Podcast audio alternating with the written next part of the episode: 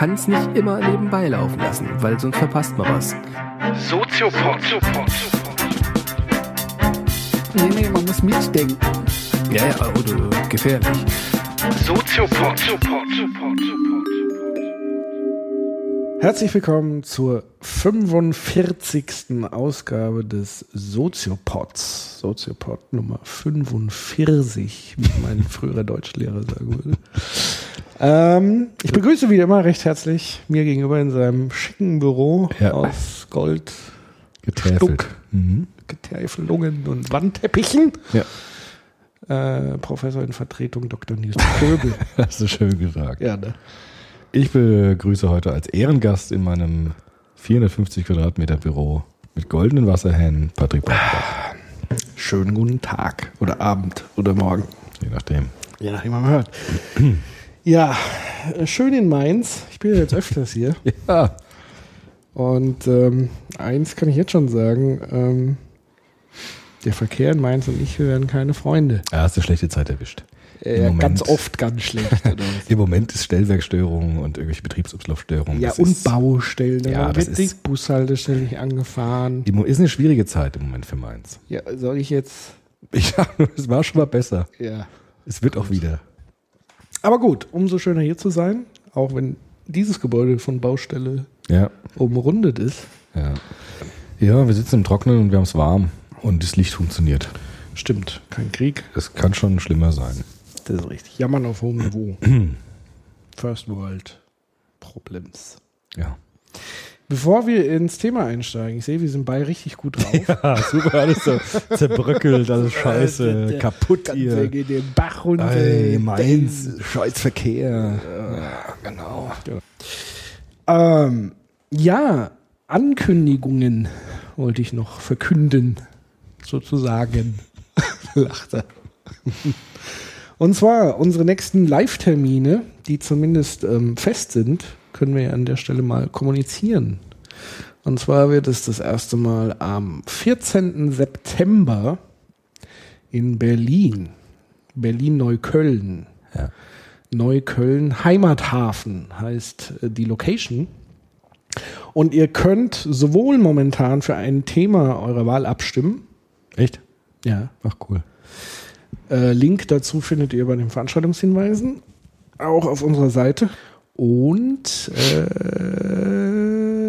was soll ich sagen? Tickets müsst ihr euch leider holen. Ja, Weil natürlich die Location ich. Und der Heimathafen Neukölln ist eine ganz tolle Location. Und deswegen kommen wir dahin und deswegen müsst ihr leider auch ein bisschen was äh, bezahlen. Und vielleicht ähm, ist das ja nicht so schlimm. Also ich glaube 10 Euro Vorverkauf, 13 Euro Abendkasse. Ich glaube beim Vorverkauf kommen nochmal so, je nachdem wo man es bestellt, glaube ich nochmal so Gebühren. Also im Grunde genommen Kino, Ja. Kino klein, nur kleines live. Theater. Genau, dafür darf man mal unsere verschwitzten Hände drücken. Kino läuft ja eh nur scheiße im Moment. Ja, ist Ja. das so? Ich habe gestern X-Men gesehen. Ja, gut. Ich dachte, der wäre so toll. Der ist so ein Dreck, finde ich. Was? Scheißfilm. sagst du? Ja. Ach komm. Katastrophe. Ich bin der Apokalypse. und ich bin voll mächtig und mache alle platt. Nein, ich bin mächtiger als du. Haha, denkst auch nur du. Ich bin aber mächtiger. Nein, ich bin der Mächtigste. Und dann zwei Stunden Aber krass so sind die doch immer, die Filme. Nein, die ersten waren viel besser. Ach, Der ist richtig dumm. vor allem, wenn du das schon sagst, als großer X-Men-Fan. Ja. Wo ich ja schon alle Filme dumm fand. Und Dietmar Dart hat in der FAZ eine Rezension geschrieben, X-Men-Film, lässt sich immer so. Wer ist denn? Ah, Dietmar Dart? das ist nicht meine Welt. Ja, ist nee. Das Wer ist das denn? Dietmar Dart ist ein bekannter Schriftsteller aus Frankfurt. Und der schreibt über X-Men. Ja, der schreibt im Feuilleton der FAZ immer Kino-Rezensionen. Der ist auch X-Men-Fan, ja, so wie du. der scheint sich an gut, an, an, äh, der scheint sich gut auszukennen, weil er die Leute kennt und äh, die Hintergründe kennt, aber er hängt sich an irgendwelchen Sachen auf, die vollkommen irrelevant sind und übersieht, dass dieser Film einfach nur Schrott ist. Ist auch egal. Was für Leute kennt ihr denn? Ja, diese Die Leute, nein, auch die Zeichner von X-Men und die Comic-Leute so. und so weiter. Der kennt sich anscheinend gut aus, aber ach, ist auch egal. Auf jeden Fall. fand sozusagen das eine gelungene Ja, also ein, ein. Riss geht durch den gelungenen Film, weil diese eine Szene ist problematisch. Das ist Blödsinn, der Film ist einfach nur Scheiße. Das hat mich wirklich aufgeregt. Aber ist egal, was ich eigentlich nur sagen wollte ist, nehmt das Geld für diesen Film lieber für unseren Auftritt in Neukölln. Ja, nicht, ich, dass wir jetzt verklagt werden. ja, das war ja stimmt. Okay, ich nehme alles zurück. Ein super Film. Also macht am besten beides. Mhm. Ja, geht erst in X-Men, dann kommt er zu uns und sagt dem Herrn Dr. Köbel dann nochmal im Anschluss, wie beschissen ihr den X-Men auch fandet. Oder erklärt mir halt, vielleicht habe ich noch nicht verstanden. Das kann natürlich auch sein. Ja, auch nicht das erste Mal. Das, ähm, ich glaube, das ist auch schwerer Stoff, so generell. Ja, ja, ja ganz schwer. Genau. Das ist immer sehr komplex, Ja. verschiedene Erzählebenen. Ja, also, ich versuche hier nur gerade Was machst ein? Stromkabel zu. Sag doch was. Ich gebe dir also. Ah, Vorsicht. Ja, Was machst du denn? wie verläuft man die halt auch in diesem Ja. gigantischen Büro? Ich kann auch meine Dienerschaft anweisen, dir die Kabel zu bringen. Du musst halt was sagen. Habe ich das jetzt? Ach, da ist er. Hätte ich gar nicht gebraucht, den Move. Ich wollte eigentlich nur vom Thema ablenken. ja. So, Kinder. 14. September, Berlin-Neukölln. Heimathafen-neukölln.de. Ich habe einigen Leuten gesagt, das wäre am 23. Ich, äh, Ja, korrigiere super. Das. Ja, ich habe ich hab per E-Mail irgendwie ein paar Mal Hast du gesagt, Rundmail geschickt? Nein, ich habe 5000 mit Leute. einer Freundin gesprochen, die hat gesagt, am 23. korrigiere das jetzt. Es ist am 14. 14. 14-09. Ja, ja. Drei Tage nach dem 11. September. Oh. Ja. Gut. Der zweite Termin. bisschen, bisschen belegt. Das ist der zweite. Ja. Das ist der zweite. Der zweite Termin ist am 30. September in Würzburg. ja. Oder bei dir zu Hause? Nee. Bei mir zu Hause im Wohnzimmer. Vielleicht noch einen Garten auf. Das wäre doch geil, auf dem Originalstudio, wo die ersten Soziopod-Folgen entstanden das sind. ist Oben wahnsinnig. unterm Dach. Ja, genau. Das wäre doch cool. Da, die ganze Bude voll so. 100, 100 Leute. Das mal wäre total cool. Super. Das würde ich Machen wir mal in Frankfurt mal, ne? Ja, okay. genau, so in den Original-Locations. Ja. Das kommt dann später, wenn irgendwann ein Museum oder so, wenn wir tot sind. Und ein Museum rein. Also so Automaten, wo wir als Puppen dann drin sitzen, kannst du reinschmeißen und bewegen und so, meh, so Jobbot. Oh, Folge 34. Super. X-Men ist scheiße. Mit so eingespielten Lachen. So. Genau. Wunderbar. 30. äh, September Würzburg. Es gibt noch keine Karten, weil ich noch nicht ähm, weiß, ob wir Eintritt nehmen oder nicht. Also normal, äh, wir machen das ja immer entweder mit Förderer, sowas wie die Friedrich-Ebert-Stiftung. Und da ist jetzt gerade noch offen, ob die Friedrich-Ebert-Stiftung da aktiv wird. Dann wäre natürlich der Eintritt frei. Und ähm, falls also nicht, dann müssten wir sozusagen auch wieder dieser Location, das ist nämlich das Theater am Neunerplatz in Würzburg, müssten wir natürlich auch ein bisschen unter die Arme greifen. Deswegen ist noch nicht ganz klar, ob Eintritt oder nicht. Und auch das Thema ist noch nicht klar. Und ihr könnt aber auch noch nicht für das Thema abstimmen. Aber ich wollte nur einfach mal so den Termin, damit ihr das schon mal ähm, notieren und äh, Du blockieren hast mir auch die könnt. Themen geschickt für Berlin. Das hab ich 30. ja. Neunter, was? Hast mir auch die Themen für Berlin geschickt. per natürlich. E-Mail. Ja, das weiß ich ja wieder. Klar. Geht's dir gut? Naja, naja ich habe den ganzen? Tag Vorlesungen und Seminar gehabt, schon ein bisschen, Bisschen durch. bisschen durch. Und dann noch X-Men hatte ich auch ein Oh bisschen Gott. mitgenommen, glaube ich. Der Opa Kalypse. So, so ein blauer, der war so blau, so ein blauer Opa. Ist das äh, irgendwie der Opa von der Mystique oder Nee, was? nee. So ein Opa, der, ich habe tausende von Jahren geschlafen unter der Erde. Aber jetzt bin ich wieder da. Hier ist doch hier Gauland. Ja, ohne Scheiß. So Gauland, genau. Der sieht auch ein bisschen so aus. Der sieht auch ein bisschen so aus. Der sieht aus wie der blaue Gauland. Und, ohne Scheiß. Ja. Und äh, will die Welt zerstören, Ja, ähm, weil er es kann. Ja. Weil er es halt kann. Wie halt Ja, wie. manche auch im Moment. Genau. Macht alles platt. Ja. Das klingt doch spannend. super spannend, ja. Großes, großes Kino. Ja. Das sind die September-Termine. Ansonsten sind wir noch an ein paar anderen Terminen dran, aber da ist noch nichts spruchreif und ähm, ja, schauen wir mal. Ähm, wie gesagt, Neukölln ist ganz, ganz wichtig. Also viele haben ja auch vorher rumgejault. Wann kommt denn Ellie nach Berlin? Ja, jetzt aber. Und wehe, wenn jetzt nicht. Ne? Ja. Dann stehen wir nämlich vor zehn Leuten. Aber echte und dann komme ich nie wieder nach Berlin. Ohne Scheiß. Das sage ich euch. Ja. Ja. Icke Also hier mach- jetzt Terminplan. Macht den Heimathafen schön voll. Mhm. Sonst gibt's Ärger. Sind echt gut drauf heute. Die sind super drauf. Sollen einfach noch mehr Oh. äh, die Leute beschimpfen. Auf Krawallgebürsche. Aber fängt an zu regnen vielleicht gerade. daran, dass gerade ähm, Europameisterschaft ist. Ja. Das ist so eine tendenziöse Grund. aggressive Stimmung. Agro-Hooligan-Stimmung. Ja, ja, ja, hier. Und das ist eigentlich auch die perfekte Überleitung zu unserem heutigen Thema. Genau. Nämlich ähm, Patri Patriotismus. Patriotismus. Wir hatten ja schon mal so eine ähnliche Ja. Folge. Vielleicht müssen wir da noch mal kurz was dazu sagen, obwohl ich sie mir nicht mal angehört hatte. Über Fußball? Fußball, äh, Ja, Ekstase, Ekstase, genau. Da ging es aber eher Stadion. so, ja, da ging es um so die Subwelten, die Fans halt ansteuern, wenn sie im Stadion sind, diese Ekstase, diese Kollektive. Das Aber- war ja. eher so diese Frage. Aber die haben wir doch auch zu so einem großen, war das Jo, WM, oder glaub ich. EM? Ich war eins von beiden, ich Ich weiß glaube. EM auch, vor vier Jahren. Ja. Zwei Jahre war es nicht. Genau.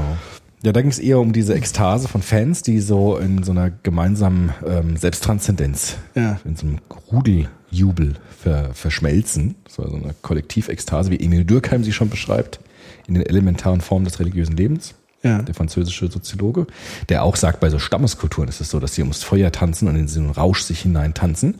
Und das ist eine ähnliche Dynamik wie bei Sportevents äh, in der Fangemeinschaft. Das haben wir damals da so ein bisschen angedeutet. Ja, aber wir haben auch ein bisschen Patriotismus. Hat man auch, weil das natürlich mitschwingt.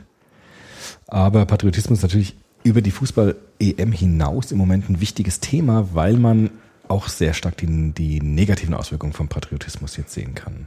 Kann man dann eigentlich sagen, dass sozusagen der Stadionbesuch so ein bisschen wie die Messe oder den Gottesdienst ersetzt? Das gibt es viele, die das sagen. Also es gibt ja auch viele, die sagen, ähm, Fußballfans haben so eine Art Gottesdienst. Ist ja alles dabei. Genau. Trinken. Es gibt auch, singen. es strukturiert den Alltag, also man freut Ja. sich auf, auf das Spiel am. Wochenende, genau. So, Also der Alltag wird auch hinstrukturiert auf dieses Ereignis. Gut, genauso manchmal wie- ist halt auch englische Woche. Genau, das gibt's auch, genau. Aber es ist wie ein Festtag. Aber das ist halt ein bisschen wie Ostern und Pfingsten. Ja, genau. Irgendwie, ja, genau. Es fällt dann zusammen. Es gibt auch Leute, die wollen sich im Schalke-Stadion beerdigen lassen, zum Beispiel. Ne? Ja. Oder die heiraten im Stadion. Also es hat tatsächlich ähnliche Bindungskräfte. Wir haben über Werte gesprochen schon, ne? Ja. In der letzten Folge. Und äh, diese Wertbindungen sind da natürlich auch sehr stark, weil es dort auch emotional-affektive Bindungen an zum Beispiel einen Verein oder eine Mannschaft gibt, mit entsprechenden Loyalitätsgefühlen. Das gibt es. Und die Hooligans sind dann die Gotteskrieger. Ja, genau. Also die, so könnte man sagen. Ne? Das sind dann die, die gewissermaßen ähm, mit das Ge äh, Gewalt aufladen und es auch verwenden, um Gewalt dann auszuüben.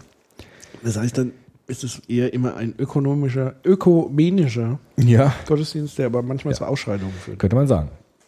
Und der heutige Autor, den wir besprechen wollen, sagt auch, dass man bei solchen Großevents auch sehr schön sehen kann. Also der sagt, das ist wie so ein Experimentier-Setting, in dem man die verschiedenen Auswirkungen von Patriotismus auch ganz gut studieren kann. Das ist wie so ein Brennglas oder wie so ein kleines so ein Setting, in dem man das wie in der Fokussierung betrachten kann, dieses Phänomen. Ein kleines Ökosystem. Ja, so ein Mini-Labor. Genau. Ding. Und da kann man alle Formen von Patriotismus Sind sehen. alle und so ja, drin? genau. Und alle negativen wie positiven Formen und so weiter. Ja, dann äh, spann uns doch nicht länger auf die Folter. Nein, das Wegen- ist, äh, wen hast du uns denn heute? Äh, ähm, Ja, man muss es ja vielleicht ein bisschen rekonstruieren, wie die Folge jetzt entstanden ist. Du hast mich ja äh, genötigt. genötigt, wieder mit vorgehaltener Waffe verpflichtet, zu sagen, du musst was vorbereiten zu Patriotismus. Und ähm, da habe ich die Chance genutzt, mir einen Autoren mal anzugucken, den ich schon die ganze Zeit so auf meiner Liste habe, nämlich Navid Kermani. Übrigens heiß gehandelt als neuer Bundespräsident. Richtig, ja, interessanter Vorschlag auch tatsächlich. Finde ich gut, unterstütze ich. Ja, also Navid Kamani ist eine interessante Figur. Ich habe leider noch keinen Roman von ihm gelesen, aber ich habe die Reden äh, verfolgt, die er gehalten hat. 50-jährigen Grundgesetz. Das war eine ganz berühmte Rede, in dem er genau diese Ambivalenz Deutschlands Haben aufgezeigt wir hat. die nicht auch mal erwähnt? Wir haben die auch erwähnt. Ich weiß nicht genau wann. Auf jeden Fall war das eine sehr interessante Rede, weil die so differenziert war. Und der Differenzierungsgrad hat manche Politiker überfordert. Vor allem sind ja auch welche gegangen, die das nicht Echt? ausgehalten haben. Ja, so einer, einer ist aufgestanden, ist gegangen, weil es irgendwie jetzt nicht so. Das lag daran, dass es nicht, glaube ich, nicht verstanden hat, was, so. er, was er wollte. Weil das war wirklich eine außerordentlich differenzierte Rede. Und der ist auch wirklich in den anderen Reden auch so. Sehr, sehr gut. Ja, eben. Also, Also war jetzt auch nicht langweilig. Nein, war auch überhaupt nicht tendenziös, wie ihm das einer vorgeworfen Auch sehr hat. emotional. Ja, und vor allem intellektuell halt wirklich tiefschürfend.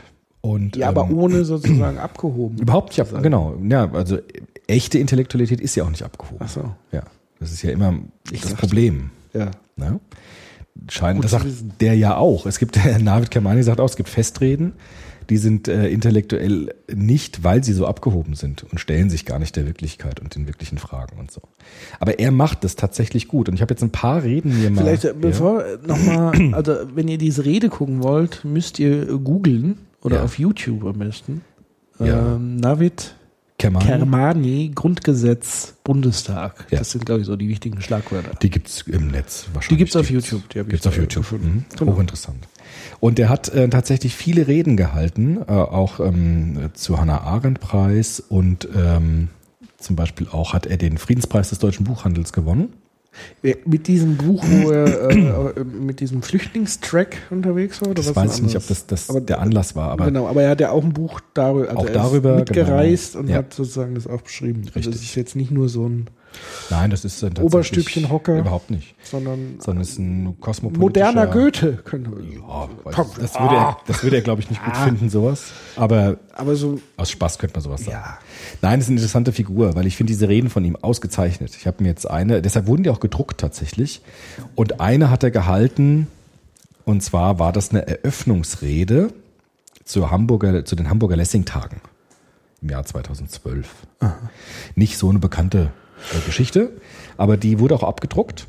Und äh, hatte, die hat er auch nochmal aufgepumpt mit ein paar anderen Zitaten aus anderen Reden und dazu ist ein, daraus ist ein kleines Buch entstanden. ja. Das heißt, vergesst Deutschland, eine patriotische Rede.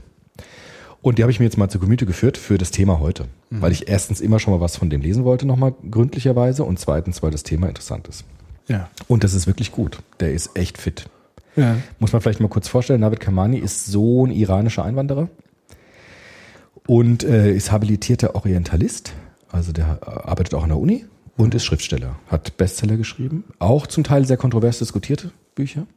Ist sozusagen kein Saubermann jetzt, den man auf den Thron stellen sollte. Deswegen Das- wird er wahrscheinlich auch nicht Bundespräsident. Wahrscheinlich nicht. Aber das will, will er auch so. Also ich glaube, dass er ganz bewusst diese Rolle auch wählt, auch zu provozieren Ja.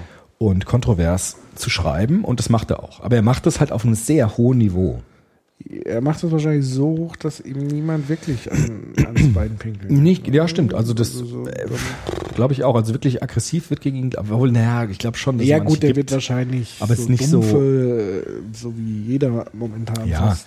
ich finde zum Beispiel jetzt, das ist so eine ganz andere Nummer als Sarrazin zum Beispiel. Fast so ein Gegen. Naja gut, aber das ist schon wichtig. Naja, aber das ist ja schon wichtig zu sagen, dass es da wirklich ganz sichtbare, deutliche Unterschiede gibt, die jeder sofort erkennt, wenn er die beiden Sachen jetzt mal vergleicht. Ja, aber du kannst ja jetzt nicht äh, Lego mit äh, Nein, nein. Playmobil vergleichen. aber natürlich sind, sind äh, Bestseller, Publizisten, Ja, gut. die über ähnliche Themen schreiben. auch Bestseller, ich ja, ich weiß, aber gut, okay, lassen wir das. Aber zumindest macht er das sehr gut. Ja. Und- Schreibt er tatsächlich auch über Integration? Ja, Okay. also er schreibt über die Frage, die ihn bewegt, können wir Deutschen endlich mal wieder ein unverkrampftes Verhältnis zu unserer Nation einnehmen? Das ist Das ja ist so. ja ganz wichtig. das ist ja ganz wichtig Thema. momentan. In allen Talkshows. Und äh, das ist so ein Schlagwort, das jetzt auch zur EM ja wieder kommt. Ja. Können wir mal ganz unverkrampft, So hier die unverkrampft. Deutschlandflagge über unseren Genau. Sessel legen? Also können wir jetzt mal endlich mal wieder ein unverkrampftes Verhältnis zu unserer Nation einnehmen. So. Hast du das Interview mit äh, Herrn Gauland gelesen? Ihr bei der Anne Will, oder? Nee, in der Zeit. Nee. Wo er gesagt hat, ähm, Hitler hat den Deutschen das Rückgrat gebrochen.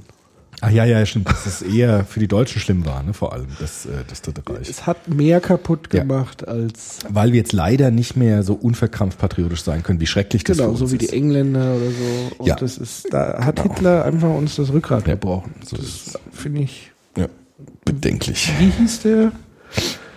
Ähm, war das jüdischer Psychologe, irgendwie gesagt hat, die Deutschen werden uns Juden Auschwitz nie verzeihen? Ja. Kann sein, ich weiß es nicht genau. Ich habe seinen Namen nicht parat, aber Das das, ist ein Richtung. sehr passendes Zitat dazu. Und ähm, das nimmt er jetzt auseinander in dieser Rede, diese Frage, können wir ein unverkrampftes Verhältnis zu unserer eigenen Nation einnehmen? Ja. Und er macht es ziemlich... Kann das überhaupt jemand? Kann das überhaupt jemand? Und wenn ja, wie soll das eigentlich aussehen? Was heißt da eigentlich unverkrampft? Ja. Und er macht es sehr clever, finde ich, weil er beginnt Soll ich jetzt ein bisschen anfangen zu erzählen? Ja. Also er beginnt diese Frage zu stellen und das hat mit dem Zeitpunkt der Rede zu tun, mit den NSU-Vorfällen in Deutschland. Das war 2012. Da war das sehr brandfrisch, kann man sagen. Die NSU-Morde in Deutschland. Und er beginnt zwei Dinge miteinander zu vergleichen. Er sagt nämlich, dass diese Terroristen sich selbst umgebracht haben nach ihren Taten. Auch sich umstritten, aber davon geht er jetzt aus. Ja. Äh, sich selbst umgebracht haben, sich geopfert haben für ihr Vaterland, so haben sie es auch genannt, dass sie sozusagen für ihr Vaterland gestorben sind, für die gute, richtige Sache. Ja, aber äh, genau, sorry, dass Ja, ich da einhake, aber genau das ist ja, glaube ich, das, was so äh, das Ganze so ein bisschen unglaubwürdig macht. Weil das waren eher so Typen, die so amokmäßig, die sich eher in die Luft gesprengt Ja. und noch fünf Leute mitgenommen haben, Ja. aber sich eben nicht heimlich still und leise im Wohnmobil erschossen. Also das ist ja auch Ja, ja. so. Also, ne? Aber wenn er ja. jetzt sozusagen davon ausgeht, geschenkt. Genau. Letztendlich haben sie sich ihr Leben dafür sozusagen Genau. aufgeopfert. Richtig. Also nicht Amok, aber sind, sie haben sich entzogen auch der Festnahme, Genau. indem sie sich umgebracht haben. Von daher nochmal feige. Aber Ja, das ist sozusagen eine These, mit der er beginnt. Und ähm, vergleicht das mit islamistischen Terroristen, die Ähnliches tun, nämlich für eine Sache ihr eigenes Leben zu opfern und andere Menschen umzubringen. Das, sagt er, sind extremste Formen von Patriotismus. Das eine mal religiös, ideologisch, das andere mal ähm, nationalistisch, patriotisch. Und er Ist versucht, das wirklich beides Patriotismus? es ist nicht beides Patriotismus, aber die Grundstruktur ist eine ähnliche. Nämlich, dass diese Bindungskraft an eine Ideologie so stark ist, dass man bereit ist, sein eigenes Leben und das Leben anderer Menschen zu opfern für diese Ideologie. Aber vielleicht müssen wir tatsächlich den Begriff nochmal kurz klären. Patriotismus. Ja, Hast du den parat? ich habe den jetzt nicht ganz parat, aber ich würde den auch vielleicht gar nicht jetzt auf den Punkt bringen, sondern vielleicht, wie er das macht. Also nochmal. Weil er sagt ja auch, er, er will auch keine Definition von Patriotismus, Okay. sondern er zeigt anhand von verschiedenen Phänomenen, was Patriotismus sein kann. Aber Und es ist schon eine Gebundenheit an, Es ist eine ganz starke emotional-affektive Bindung an einen Staat. an Staat, an dem, was Menschen Heimat nennen. Ja. Meistens ist das ein Kann Staatengebilde. ja, ja Lokaltismus sein. Gibt's auch. Das wäre dann so eine Art kommunaler Patriotismus. Meistens ist es ein Staatengebilde. Ja. Wir haben ja auch schon in dem Soziopod über die Jugendgewalt, haben wir ja auch schon Rechtsradikale beschrieben als diese Lanzertypen. ne? Also ich stehe hier als letzter Frontkämpfer, alle sind gegen mich, aber heimlicherweise wollen alle, dass ich hier stehe und sie brauchen mich auch an dieser Grenze, auch wenn sie mich selbst verachten. Das ist ja so eine Grundideologie von Rechtsradikalen, ja, dass sie sagen, also ich bin der letzte wahre Kämpfer Deutschlands, von allen missachtet, von allen gehasst, aber gerade deshalb bleibe ich stehen im eisigen Wind und bin der letzte ehrliche Soldat Deutschlands. Das ist ja die Ideologie. Genau diese Ideologie hatten die NSU-Mörderinnen und Mörder und zeigten damit eine radikal aggressive Form von Patriotismus. Jetzt versucht er clevererweise literaturwissenschaftlich zurückzugehen. Wo taucht denn diese Motivation in der Literatur auf? Ja, er sagt nämlich, dass dieses Motiv uralt ist. Er sagt nämlich zum Beispiel auch im Zuge der NSU-Affäre, dass es fatal war damals, dass erstens immer wieder zu bestreiten, dass das ein rechtsradikaler Anschlag war. Das war ja wohl ein Riesenskandal, dass die Polizei ganz lange davon ausging, dass das aus dieser äh, Migrantengruppe heraus selbst geschehen ist, mit irgendwelchen Clanstreitigkeiten oder kriminellen Sachen. Anführungszeichen auf, Dönermorde, Anführungszeichen zu. Genau.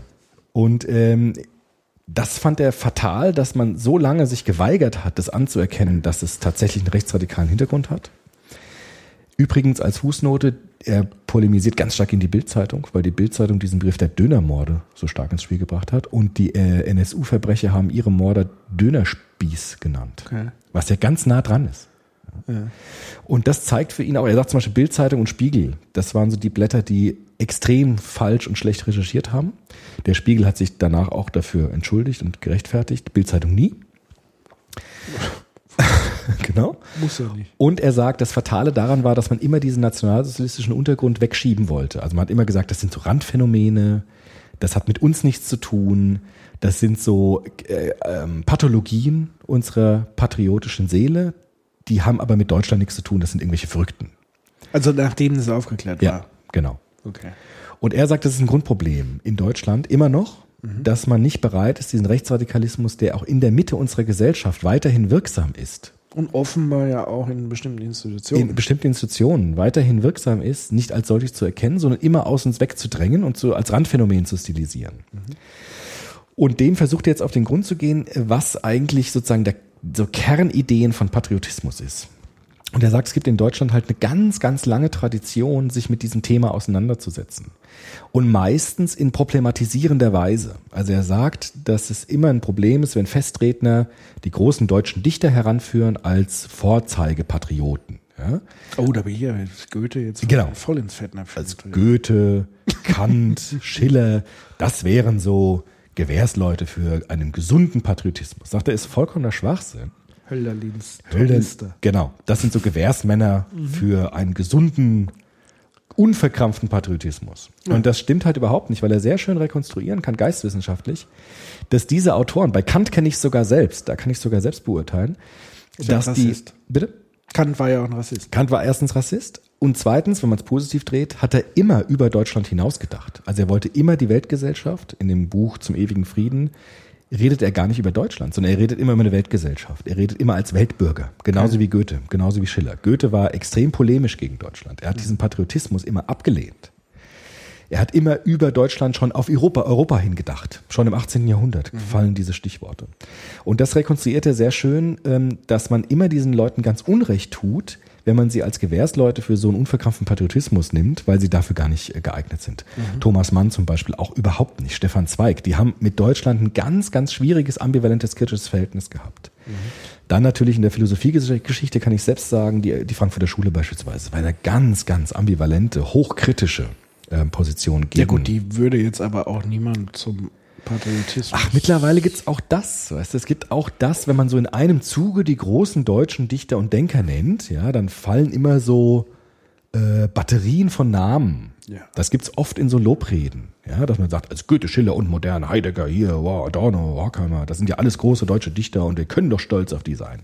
Das sind mittlerweile so Batterien, die fallen. Und er wehrt sich ganz stark dagegen, weil äh, immer dann, wenn jemand so eine Batterie fallen lässt, dann äh, hat jemand nicht verstanden, was die Autoren eigentlich mit diesem Begriff meinten. Sein Hauptpunkt aber ist der berühmte Dichter Lessing. Gottfried Ephraim Lessing, Deswegen auch Lessing-Tage. deswegen auch Lessing-Tage.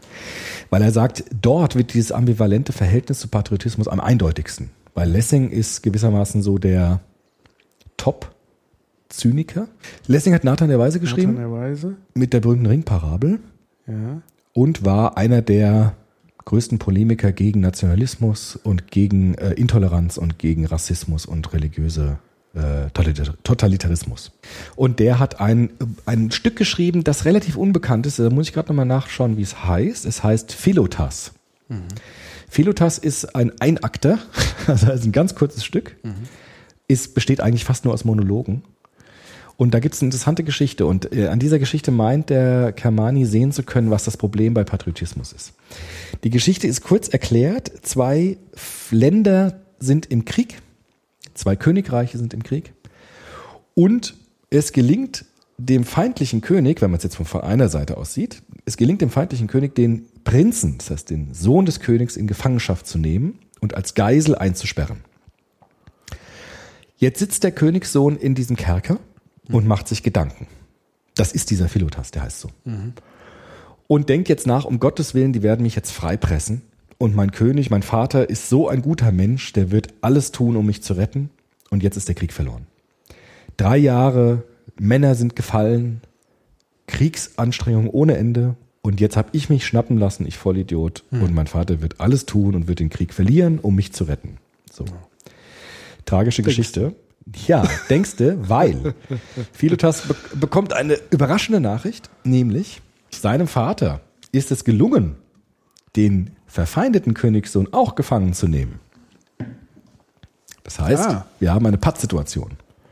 Ja. Jeder Partei ist es gelungen, den Prinzen der gegnerischen Partei gefangen und als Faust äh, Geisel zu verwenden. Faustgeist. Ja, um irgendwas freizupressen oder irgendwas zu erpressen. Ne? Faustpfand. Ja, genau. Als Geisel zu verwenden und in den Kerker einzusperren.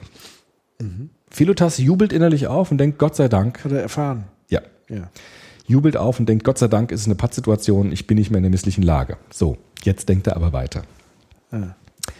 Jetzt erinnert er sich, so schreibt das Lessing in ganz zynischer Weise, an seinen tiefen Patriotismus und an seine tiefe Vaterlandsliebe und sagt, meine Aufgabe als Königssohn ist jetzt natürlich, mich umzubringen, mich zu opfern, damit mein Vater den Krieg gewinnt weil nämlich der andere König auch alles tun wird, um seinen Sohn zu befreien. Ja.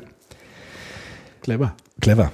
Und Philotas beginnt einen Plan zu schmieden und zwar mit einer kühlen Vernunft, die vollkommen rein ist, weil er ein vollkommen reines Gewissen hat. Er macht sich selbst auch noch Gedanken und macht so ganz krasse Sätze wie das Herz sagt nein, aber ich bin erwachsen, wenn es sein muss und ich werde dieses Opfer bringen, weil es meine Vaterlandspflicht ist, das zu tun. Und es gebührt mein patriotischer Respekt und alle Menschen werden mir danken, wenn ich das tue.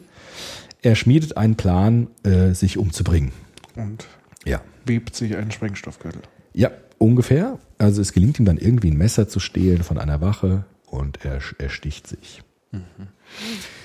Und darin, sagt jetzt Kermani, sieht man. Und dass- dann ist die Geschichte aus. Nein, die Geschichte geht weiter. Aber die erzähle ich, äh, später erzähle ich das zu nicht Ende. spoilern? Weil der das nämlich auch so macht. Der erzählt erstmal bis dahin, Also jetzt sagt er, was das Problem ist und dann sagt er, wie die Geschichte Okay. ausgeht. Und äh, er sagt, daran sieht man sozusagen das Grundproblem von Patriotismus. Dass ähnlich wie wir das hatten immer wieder bei Popper, dass man bereit ist, Individualität zu opfern für eine übergeordnete Idee. Ja. Und diese Grundzüge dieses zerstörerischen Patriotismus sieht er in allen Formen von Patriotismus angelegt im Kern.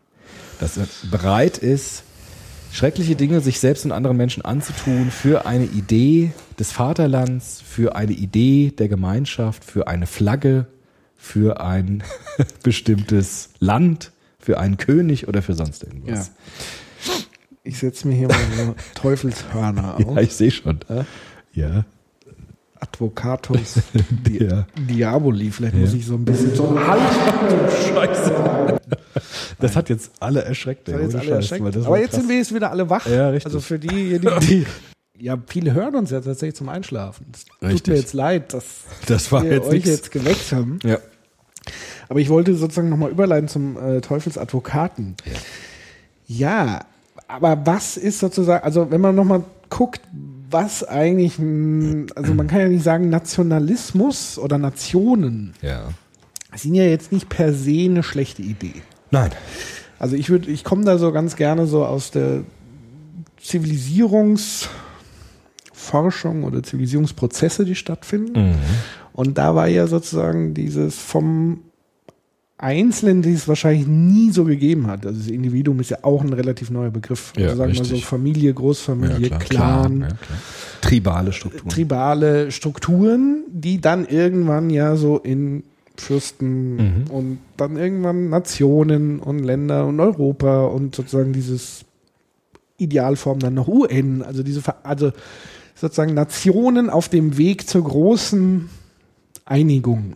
Wobei das ganz spät erst kam mit den Nationen. Ne? Also es ist ja eine ganz neue Erfindung. Ja. Im 19. Jahrhundert eigentlich erst ist diese Nation eigentlich erst auf den Plan Das getreten. ist richtig, ja. Ja. Aber nichtsdestotrotz gibt es ja sozusagen, Es gibt diese Formierung. genau, Ja, richtig, klar. waren es halt vorher Königreiche, Ja. aber das waren ja trotzdem klare Ja. Banner, unter denen man Fürstentümer entweder, und so, genau, genau, entweder als Ritter gedient hat und dann auch in den Krieg Richtig. und gestorben ist oder auch unter religiöser Flagge, siehe Kreuzzüge und so weiter. Mhm. Alles ähnliche Probleme würde. Genau, also aber die Frage ist doch tatsächlich, ist dieses mh, Individuum first und dann die anderen, ob das wirklich so ein schlüssiges im Menschheitsgebilde wirklich ist. Also weil, wenn du jetzt vor der Wahl stündest, tatsächlich, von daher ist diese Geschichte ja schon interessant zu sagen, der, der König und sein Sohn, also Ja. weil das ja nochmal diese Familienbande ist. Ja, ja. Da hätte ich ja sozusagen erwartet, der Vater opfert seinen Sohn für die Idee des Nationalstaates, sozusagen, um das. Das fände ich nochmal spannend, als sozusagen die eigene Individualität aufzuheben. Mhm. Also was ist stärker, Familienbande oder Nationalkonstrukt? Individuum finde ich da so ein bisschen, Ja. äh, hat so ein störendes Element da. Also das, weißt Für du, diese ich meine? Konstruktion schon. Aber ich glaube schon, dass der Kamani sagen würde, diese, diese Opferung des Individuellen für etwas Ja, aber ich würde mich wahrscheinlich als. Vater für meinen Sohn auch opfern. Das ist aber was in anderes. so eine, in Das so eine Situation käme. Das, er opfert sich ja nicht für seinen Vater, der Philotas. Er, opfert, Ja, ja, er will sich opfern ja. für seine Nation. Für die, also nicht für die Nation, sondern für das Königreich. Also für Ja. diesen Krieg. Ja, für diesen Eroberungskrieg oder Feldzug, den der König da macht. Er ist ja nicht so, dass er den König aus der Zwangslage befreit, um ihm sozusagen das Leben zu retten, sondern er macht das für das, wofür der König kämpft, nämlich fürs Königreich. Für Volk und Vaterland. Da, dafür macht er das. Und das ist für den Kamani das Grundproblem, glaube ich. Also immer wenn Individualität geopfert wird für eine Idee, nicht für eine andere Person, das ist nochmal vielleicht eine andere Geschichte. Natürlich kann man Ja, sagen, oder für andere Menschen. oder für andere Menschen. Also das ist Ja, nochmal eine also wenn andere du jetzt Geschichte. sagst, irgendwie tausend Leute werden Ja, hingerichtet. ja, klar. oder Und du ich. opferst dich da, natürlich. Das ist, das ist aber was anderes, als Menschen für eine Idee zu opfern oder für eine Nation oder für einen Staat oder für ein Königreich, das ja alles gesellschaftliche Konstruktionen sind. Ich glaube, da beginnt für ihn das ganz große Problem bei diesem Begriff Patriotismus. Weil es nicht mehr ein konkreter Mensch ist, den ich vielleicht rette, durch, indem ich mich hingebe oder, oder sozusagen, ja, also wenn man jemanden rettet aus dem, aus dem, aus dem Fluss und selbst sich dann da äh, gefährdet zum Beispiel, das ist eine ganz andere Situation, als zu sagen, ich gebe mein Leben hin, damit ein Land, eine Nation, ein Königreich einen Krieg gewinnt beispielsweise. Und das ist für ihn das ganz Problematische. Genauso problematisch, wie es war, dass der NSU bereit war, für eine Idee, für eine völkische, rassistische Idee, andere Menschen umzubringen und letztendlich dann sich selbst auch. Genauso problematisch, wie es ist, wenn islamistische Terroristen sich für eine Religion, sich und andere Menschen opfern. Das ist dieses große Problem. Was ist mit Widerstand? Wie meinst du Widerstand? Widerstand? Also das, ähm, Also jetzt nehmen wir Ja. beispielsweise Nationalsozialismus. ja, Ähm, ich opfer mein Leben, damit sozusagen das beendet wird.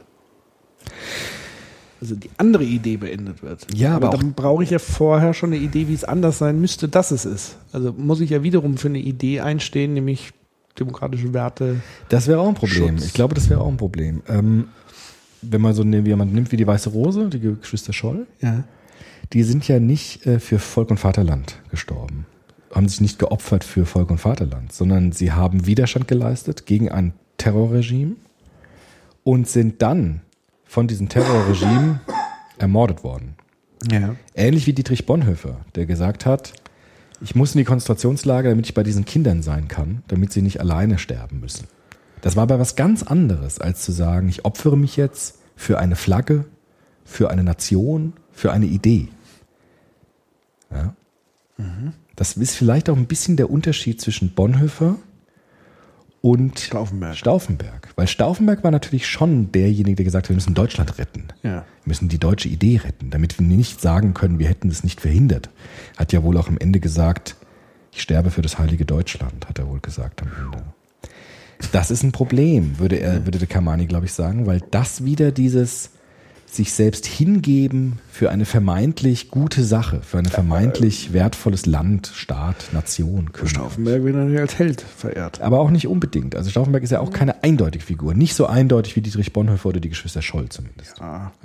Aber Tom Cruise. Jo. genau, also Stauffenberg eignet sich äh, als heroische Figur im Actionkino, äh, Dietrich Bonhoeffer nicht zum Beispiel, klar. Ja. Und ähm, auch da ist es zum Beispiel so, dass er sagt, weil er eben Nationalstaat. Gandhi? Gandhi hat aber auch nicht sich geopfert für eine Idee. Gandhi hat sich aufgelehnt gegen die äh, Kolonialisierung durch die Engländer und gegen den Rassismus, der dort vorgeherrscht hat. Aber er hat sich nicht geopfert in dem Sinne, dass er gesagt hat, ich bringe mich jetzt um oder ich bringe andere Menschen um und mich selbst, damit irgendeine Nationalidee nach vorne ist kommt. richtig. Also wenn wollte sich Martin Luther King. zu Tode hungern. Das hat er, ja, aber auch Martin Luther King zum Beispiel hat nicht gesagt, ich töte andere Menschen und mich selbst für eine Idee. Das hat er nicht getan. Aber er hatte einen Traum. Er hatte einen Traum, aber der gerade gewaltfrei war. Also er gerade gesagt, der gerade genau darauf verzichtet hat. Blöd, wenn man erschossen wird. Ne? Das ist ja eine andere Frage. Ja, ja. Ja, aber es war kein, es war kein, kein Opfer in dem Sinne, dass er bewusst das gemacht hat, um ein Ziel zu verfolgen. Das ist natürlich wirklich eine andere, andere Aber- Struktur. Ja. Ja, aber da ist ja trotzdem in dieser Lessing-Geschichte ja nochmal der fundamenta fundamentale Unterschied, sich selber das Leben zu nehmen Ja. und anderen das Leben zu nehmen. Ja. Also das wäre für mich ja nochmal die krassere Abstufung, sozusagen im Namen einer Idee, einer Religion in den, zum Krieg blasen und dann Ja. meistens noch in den Hinterzimmern hocken und auf Landkarten irgendwelche Figürchen rumschieben, aber die eins, die wirklich Todesfälle passieren, dann Ja. ganz woanders. Das ist natürlich Das ist noch natürlich die krasseste krass. Form. Aber Kamani sagt, glaube ich, er hat bewusst dieses vom Lessing gewählt, Ja. weil er gesagt hat, beides ist unendlich bescheuert. Weil beides sozusagen das Personale, nämlich das, was uns zu Menschen macht, die Individualität, die Personalität, unterordnet unter eine sehr, sehr fragwürdige. Aber es Idee. passiert ja. Es passiert, natürlich. Also mich interessiert ja brennend, warum Sagt, sagt er auch was dazu oder sagt er nur, das ist sozusagen doof? Also er ist ja kein Psychologe oder kein Soziologe. Ich glaube nicht, dass er den Anspruch hat, das zu erklären, warum das so ist. Er sagt nur, es gibt in der Literaturgeschichte, gibt es immer wieder Fälle, wo dieses Grundproblem aufgezeichnet wird. Auch in, in Metaphern, in, in Gleichnissen, in Parabeln. Und er versucht herauszuarbeiten, was ist das Grundproblem von diesem Patriotismus. Das Grundproblem ist die Unterordnung des Individuums unter eine Idee. Warum das so ist, gut, das könnten wir mit unserer Soziopod-Folge von letzten Mal mit den Wertbindungen ganz gut erklären. Ja. Werte, ja, mit dem Ottfried Höffe haben wir das ja gemacht. Das Gut, auf das hin ich mich entwerfe, lateinisch bonum, griechisch agathon, ist eine Bindungskraft, die emotional affektiv in mir wirkt und für die ich bereit bin zu leben oder auch gegebenenfalls zu sterben. Das ist das, was Höffe sagt.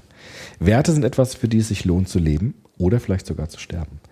Und ähm, diese Werte können so stark im Menschen verankert sein, dass sie tatsächlich bereit sind, sich selbst und andere dafür zu opfern. Das ist auch die Gefahr von Werten natürlich. Das ist die Gefahr von diesen emotional-affektiven Bindungskräften, die wir an bestimmte Güter haben können. Schon verrückt, ne? Deshalb sind Werte, das haben wir in der letzten Sitzung, in der letzten Sitzung sag ich schon, in der letzten Sitzung schon gemacht. Werte sind ja keine Theorien. Ne? Das war ja das Problem beim Popper so ein bisschen, dass er immer nur mit Theorien und Hypothesen arbeitet. Aber Werte gehen ja viel tiefer in unsere Genau. Seele hinein. Deshalb sind sie auch nicht ungefährlich.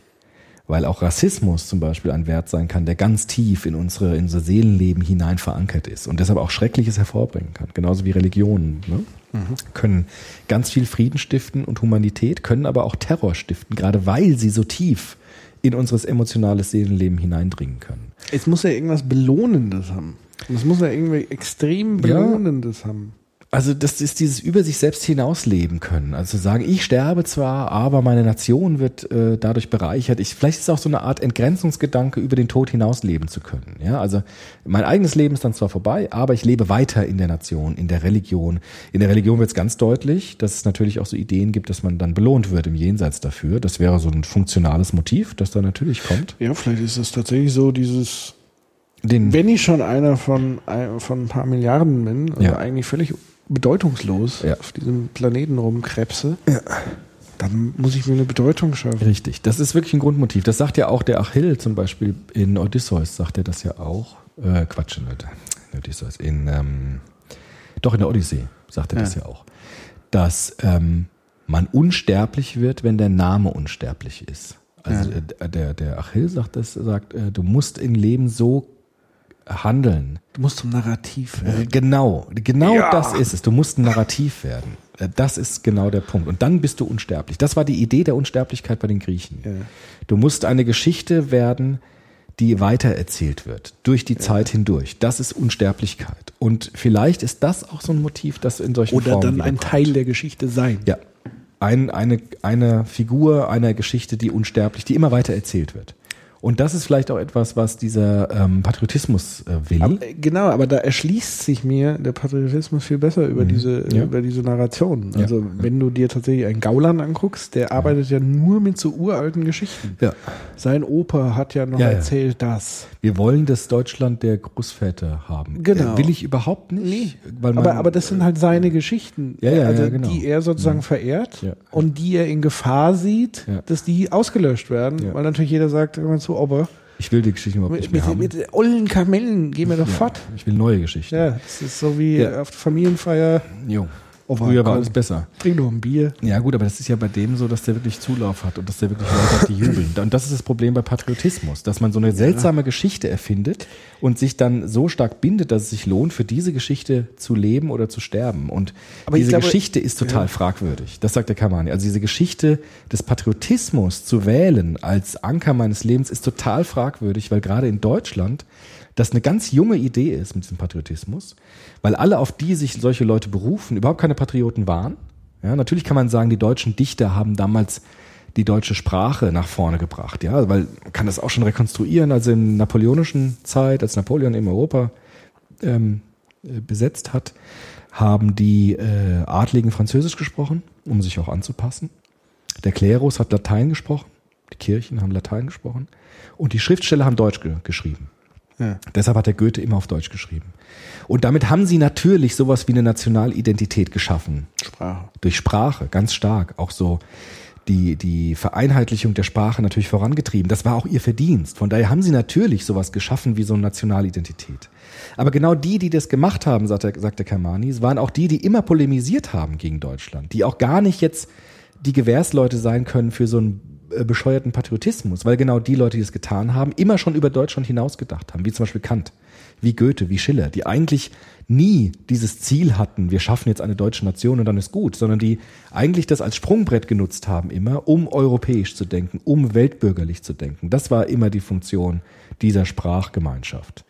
Und er sagt, das wird immer vergessen, weil man immer diese Dichter heranzieht, Hölderlin auch, das waren so die Begründer der deutschen Sprache, die Vereinheitlichung des Volkes und auf die können wir uns berufen. Aber das Wesentliche wird dabei übersehen, sagt der Kermani, dass nämlich genau diese Dichter immer in dem Moment, wo sie das gemacht haben, schon darüber hinaus gedacht haben und dann deshalb weiter waren als die, die sich patriotisch auf die dann beziehen. Und das ist sozusagen so ein Grundkonstrukt des, des, des Fehlerhaften bei dieser ganzen Geschichte. Und ich glaube, dass er damit recht hat. Ja.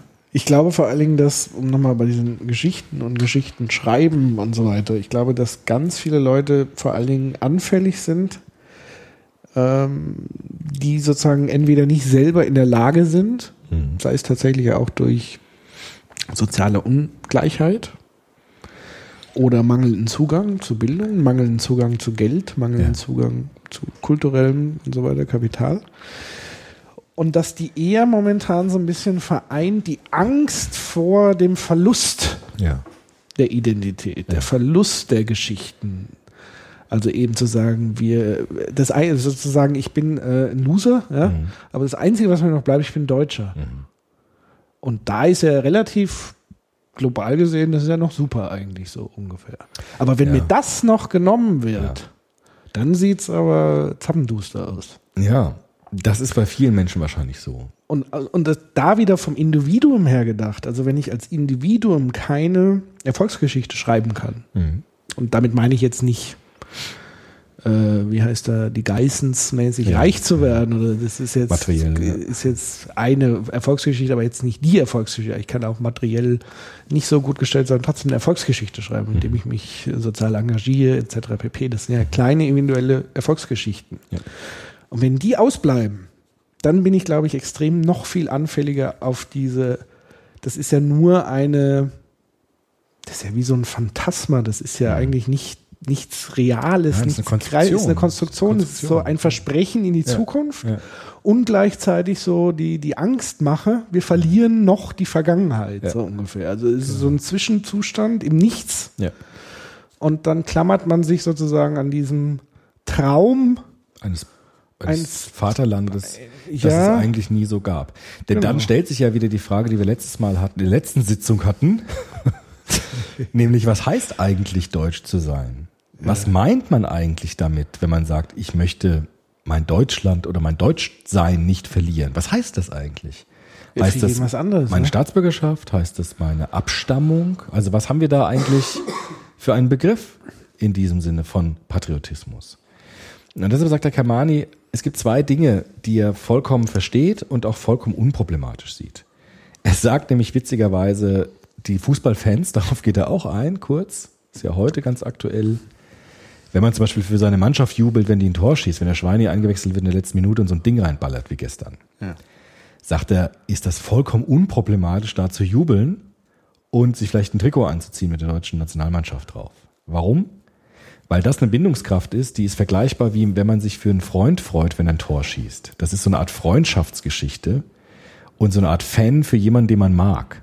Das ist vollkommen unproblematisch, sagt er. Das ist auch nicht weiter dramatisch. Das ist natürlich gut, das kann man auch machen, das ist überhaupt kein Problem. sagt er. Ja. Die Marburger sagen was anderes. Was sagen die? Die Marburger. Es gibt doch diese Marburger Studie, die jetzt auch wieder ausgepackt Okay. wird, 2006, Ja. quasi ein Zusammenhang zwischen Patriotismus und Fremdenfeindlichkeit. Ja, richtig. Und diese Party-Patriotismus Ja. und das allein schon sozusagen das Beflaggen ja, ist schon ein Problem. Signal der Ausgrenzung ist. Ist es auch in gewisser Weise. Ja, jetzt sagt der Kamani natürlich, jetzt können wir da nochmal auf den Punkt kommen vom Anfang. Der sagt jetzt aber, dass solche Sachen wie EM oder WM, solche Dinge sind gewissermaßen wie so ein Mikroskop, indem ich so diese ganzen Spielarten des Patriotismus auf einem Fleck habe und sie ganz gut studieren kann. Ja. Es gibt diesen vollkommen harmlosen Patriotismus, wenn man sich irgendwie äh, schwarz-rot-gold auf die Wange schmiert und dann für die Mannschaft jubelt. Wir waren ja auch 2006 auf der Fanmeile, weißt Ich du noch? hatte die- nicht rot, schwarz, rot. Was? Nein, du, ich, hatte auch nicht. Aber wir hatten doch auch ein Trikot an. Hatten wir ein Trikot? Ich glaube, wir hatten sogar ein Trikot an. Ich hatte, ja, also. Du hast mir doch noch eins mitgebracht. Ja, jetzt auf Nein. Vollkommen unproblem. Wir hatten so ein Trikot an, ich weiß ich ganz genau. schon. Ich So ein altes, T-Shirt aber, so ein halt. altes. Ich hatte noch nie ein Trikot. Also wenn war Also das halt ich so hatte, T-Shirt glaube ich, so ein Trikot an. Und wir haben natürlich gejubelt, als wir da ins Halbfinale gekommen sind oder was für ein Spiel wir gesehen haben. Ich weiß nicht genau. Und gegen äh, Argentinien. und das war ja eine sehr schöne Stimmung in der Fanmeile. Es war eine sehr ausgelassene Stimmung. Da wurden Würstchen gegrillt, da wurde Bier getrunken, da lag man sich äh, in den Armen und hat ge gejubelt, wenn die ein Tor geschossen haben. Diese Form, sagt Kermani, ist vollkommen unproblematisch. Jedoch ist natürlich dann ein Problem. Da fängt es dann nämlich schon an, dass wenn die Fans sagen, alles, was, der, was die gegnerische Mannschaft macht, ist falsch und alles, was die eigene Mannschaft macht, ist gut. Wenn zum Beispiel geschrien wird bei einem Foul der eigenen Mannschaft, Schwalbe, und bei der Schwalbe vom anderen gesagt hat, Lügner, Betrüger, das war gar kein Foul. Das ist schon ein Problem. Da wird's natürlich schon problematisch, weil dann die Grenzen verschwimmen zwischen richtig und falsch. Dann werden moralisch andere Wertmaßstäbe eingesetzt und dann wird der muss Gegner. vernünftig. Ich, ich, nein, es, äh, äh, erstmal gar nicht gucken, sondern zu sagen, was, was taucht dort auf? Und er sagt, es gibt natürlich auch dort sofort den Beginn zu sagen, die eigene Mannschaft hat immer recht, egal was sie macht. Auch Fouls werden ganz leicht verziehen bei den eigenen. Und bei, die anderen haben immer Unrecht. Auch selbst wenn sie Recht haben gewissermaßen, sind sie trotzdem immer falsch. Und dort beginnt es schon, würde er sagen, mit dem problematischen Patriotismus, dass man nämlich die eigene Mannschaft überzieht und ihnen Sachen zuspricht, die man den anderen abspricht. Und da beginnt es dann im ganz Kleinen, das sind so leichte Übergänge, er sagt, das ist immer ganz fließend so, ja.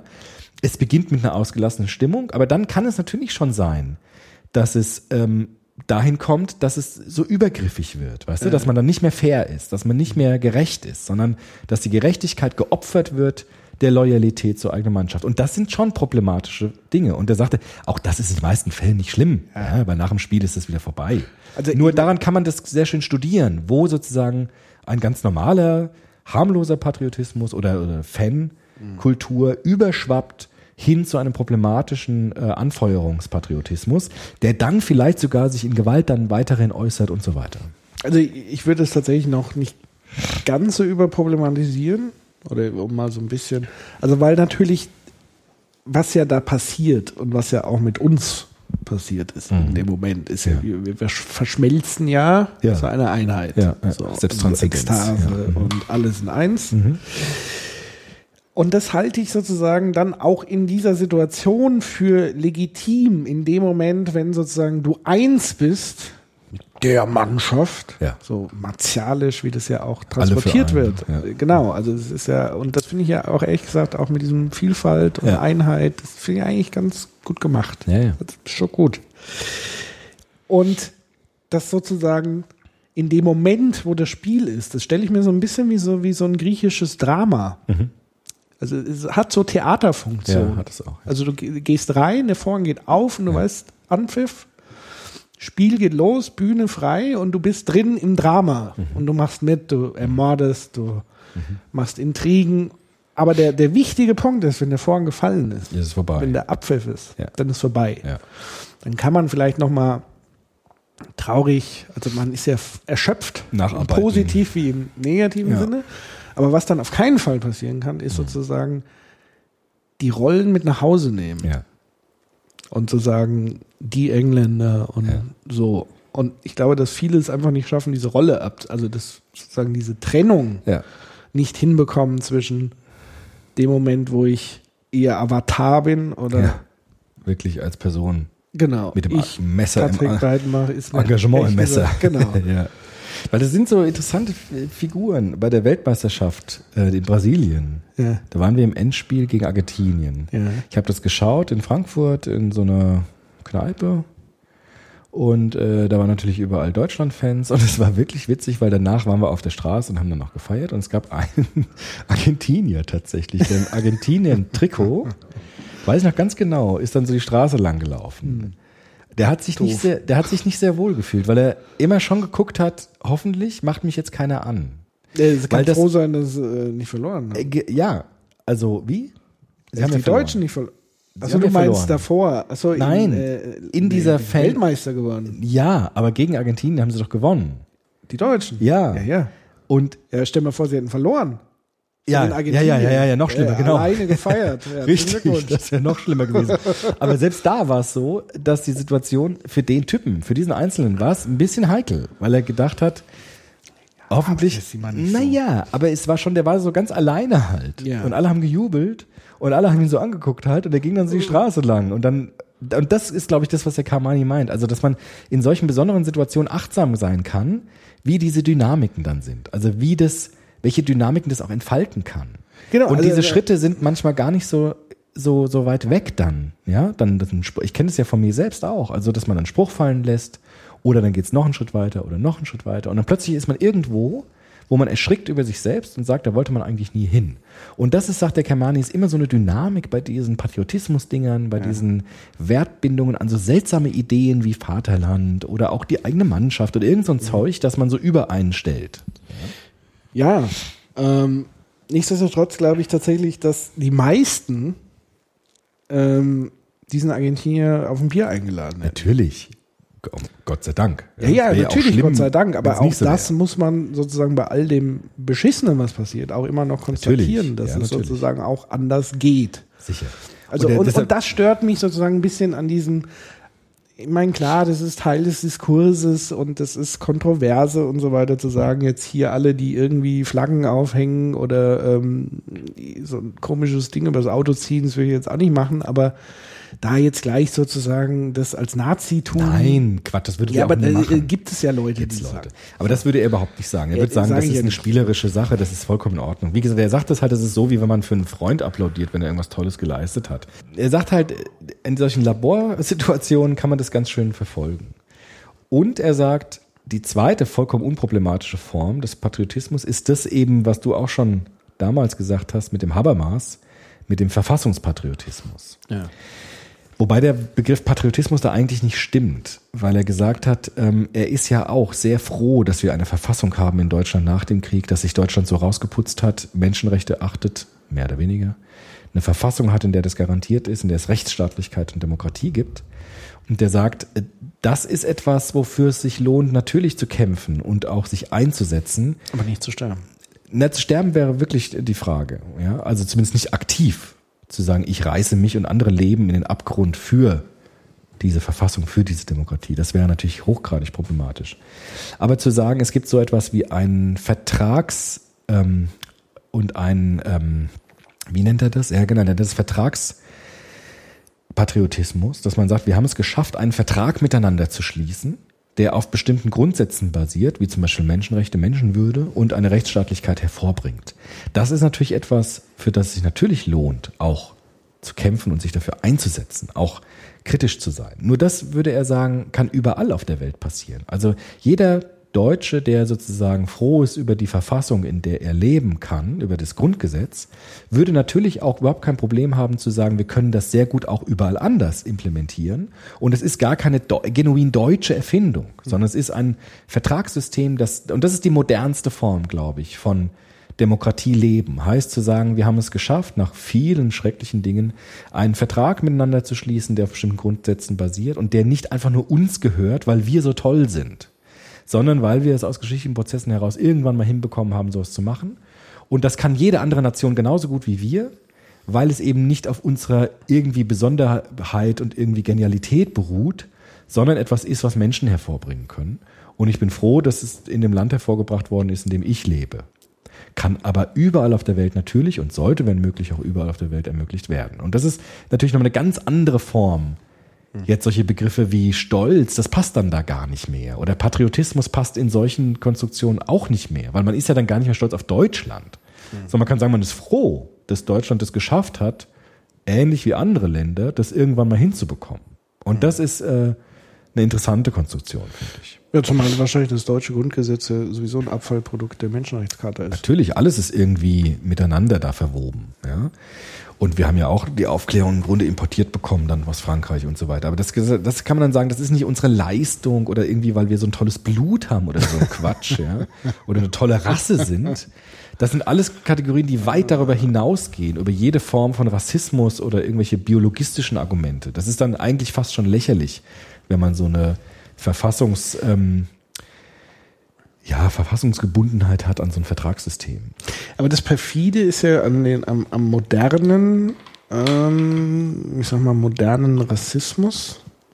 Ich spiele jetzt sozusagen in, in diese AfD-Richtung, die Ja. sagt, der Islam ist sozusagen Ja. per se böse. Ja, ja, das ist so dieses. Ähm, da ist ja sozusagen das perfide daran, dass natürlich der Islam oder Teile des Islams oder der Islamismus in dem Falle natürlich als eine immense Bedrohung Ja. dessen empfunden wird, was wir gerade gesagt haben, wo man vielleicht jetzt nicht drauf stolz sein kann, aber dass Ja. wir froh sind, dass es das gibt. Ja. Also dieses Reizwort Scharia ist ja sozusagen quasi die Kampfansage an unser Grundgesetz. Ja, wenn man Scharia so versteht, wie jetzt Islamisten das verstehen, sozusagen als Gegenmodell zu einer freiheitlichen, offenen Gesellschaft. Ne? Gibt ja auch andere. Würdest du zum Beispiel ähm, den vom Bosporus Ja. äh, würdest du als Islamist bezeichnen? Weiß ich nicht. Das ist für mich nicht die Frage. Ich glaube, ich, ich habe das Gefühl, dass äh, Erdogan, um den Namen mal zu nennen, ich habe den jetzt gar nicht so als religiösen äh, ähm, im Hintergrund. Ich habe den eher als so rassistisch geprägt im Hintergrund. Also wenn der kommt mit, sie sind nicht reinen Blutes, hat es ja gar keine religiöse Konnotation, sondern eher eine, eine biologistische Konnotation. Deshalb hat ja auch der Lammert sehr schön gesagt, dass sowas passieren kann, dass ein gewählter demokratischer Präsident gegen gewählte Abgeordnete biologistisch-rassistische Argumente angeht, hätte er nicht für möglich gehalten. Das ist ein Ausdruck dessen, dass er das bezeichnet als einen Rückschritt. Ja. Weil es nicht mehr ist die Vertragssolidarität, wir haben einen Vertrag miteinander, sondern es geht zurück wieder auf biologistische Kategorien, auf rassistische Kategorien. Und das ist das große Problem in diesen Äußerungen. Dass es eigentlich etwas ist, was als zu überwundenes kategorisiert worden ist und jetzt plötzlich wieder erwärmt wird, jetzt plötzlich wieder aufgetaut wird. Und das erschreckt uns, also mich zumindest erschreckt es sehr, weil es plötzlich wieder Kategorien sind, die wir eigentlich äh, mit demokratischen Vertragsgesellschaften ähm, für überwunden geglaubt haben. Und das ist natürlich was, was äh, schon äh, Angst macht. Ja. Aber was das Problem ist, jetzt nochmal auf den Kamani zu sprechen zu kommen, also das Problem ist doch, ähm, es gibt natürlich Bedrohungen von offenen Gesellschaften. Wir haben das ja breit besprochen, dass zum Beispiel auch Islamismus, alle Formen von Radikalität, religiöse Ideologien, nationale Ideologien, irgendwelche Ideologien, offene Gesellschaften bedrohen können. Aber das ist jetzt nicht eine Bedrohung, weil wir unser Deutschtum bedroht sehen, sondern es ist eine Bedrohung dieses verfassungsrechtlichen Vertrages, den wir haben. Das war sehr schön zu sehen in der Talkshow, ich weiß nicht, wo es war, da war der Wowereit und so ein Typ von der AfD, äh, ich weiß nicht, wie der Prezell oder wie der hieß. Der wollte ihn herausfordern, dieser AfD-Typ hat gesagt, ist denn der Islam Teil von Deutschland? Und der Wowereit hat ganz clever argumentiert. Er hat gesagt, Moment mal, wir haben Religionsfreiheit. Das ist das, was wir wollen. Wir wollen, dass jeder das glauben kann, was er will. Und das zu die Bedrohung dagegen, gegen dieses Vertragsmoment, kommt aus ganz verschiedenen Richtungen. Kommt genauso aus dem rechten Spektrum, wie aus islamistischem Spektrum, wie aus radikal christlichem Spektrum. Und alles, was das bedroht, ist eine Bedrohung. Und es geht nicht mehr in modernen Gesellschaften darum, dass eine Kultur durch eine andere bedroht wird oder dass das Deutschtum bedroht wird durch den Islam, sondern es geht darum, dass wir ein Vertragsmoment haben, eine Verfassung, eine, ein Grundgesetz haben, das auf Vertragsmomenten basiert und das bedroht wird von Strömungen, die wieder dieses entweder kulturrassistische oder biologistisch-rassistische hineintreiben wollen. Und das ist sozusagen das Problem. Ja, und nicht dieses, ähm, wir verlieren unsere deutsche Tradition, unsere deutsche Wurzeln und so weiter. Das ist totaler Blödsinn. Ja. Weil das gab's nie. Das, das gab's in Deutschland nie. Es gab nie eine Zeit, wird ja manchmal von Leuten so ähm, konstruiert. Früher, vor dem Nationalsozialismus, gab es so eine tolle, schöne deutsche Nation. Da durfte man noch stolz sein auf Deutschland. Ja, auf was eigentlich? Und dann kamen die bösen Nazis und jetzt haben wir den Salat. Jetzt können wir nicht mehr stolz sein, also müssen wir doch zurück in diese Zeit davor, weil da ging es ja noch. super, oder was? Und das sagt der Kamani, das gab's nie. Es gab nie diese Zeit, wo es irgendwie so eine, so eine blühende, heile Welt in Deutschland gab. Das hat's nie gegeben. Das hat's auch im Mittelalter nie gegeben. Da gab's das alles überhaupt noch nicht. Aber es gab's auch im 18. Jahrhundert nicht. Es gab immer Kämpfe intellektueller, geistiger Art, Ringen um Identität, um Vertraglichkeit, um Menschenrechte. Es war nie so, dass es mal eine Zeit gab, wo alles sauber war und dann konnte man so ein unverkrampftes Verhältnis haben und ach, wie schade, dass wir es heute nicht mehr haben können. Das sind alles Konstruktionen, die wir von heute aus zurückspinnen, um irgendetwas wiedergewinnen zu wollen, was es nie gab. Das ist eigentlich, eine, eigentlich ist es eine Träumerei. Aber worauf beziehen die sich?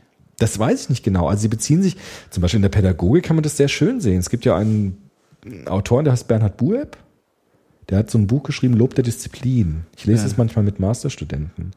Und der sagt auch so, dass man sagen kann, vor dem Nationalsozialismus gab es doch eine schöne Erziehung. Da gab's, Preußische. Genau, man denke an die Cowboy- und Indianerspiele, man denke an die Karl-May-Geschichten, man denke doch an diese schöne bürgerliche Familie und dahin müssten wir doch wieder zurück. Und mein Prof, der Michael Brumlik, hat dann einen Gegenartikel zugeschrieben und hat aufgezeigt, wie scheiße diese Zeit davor eigentlich war. Die Kasernenpädagogik, dass die Familien extrem autoritär waren, dass Prügelstrafe an der Tagesordnung war. Und auch dort gibt es immer wieder diesen Fehlschluss zu sagen, es gab so einen Bruch und wir müssen wieder dahin zuvor zurück, weil davor war alles okay.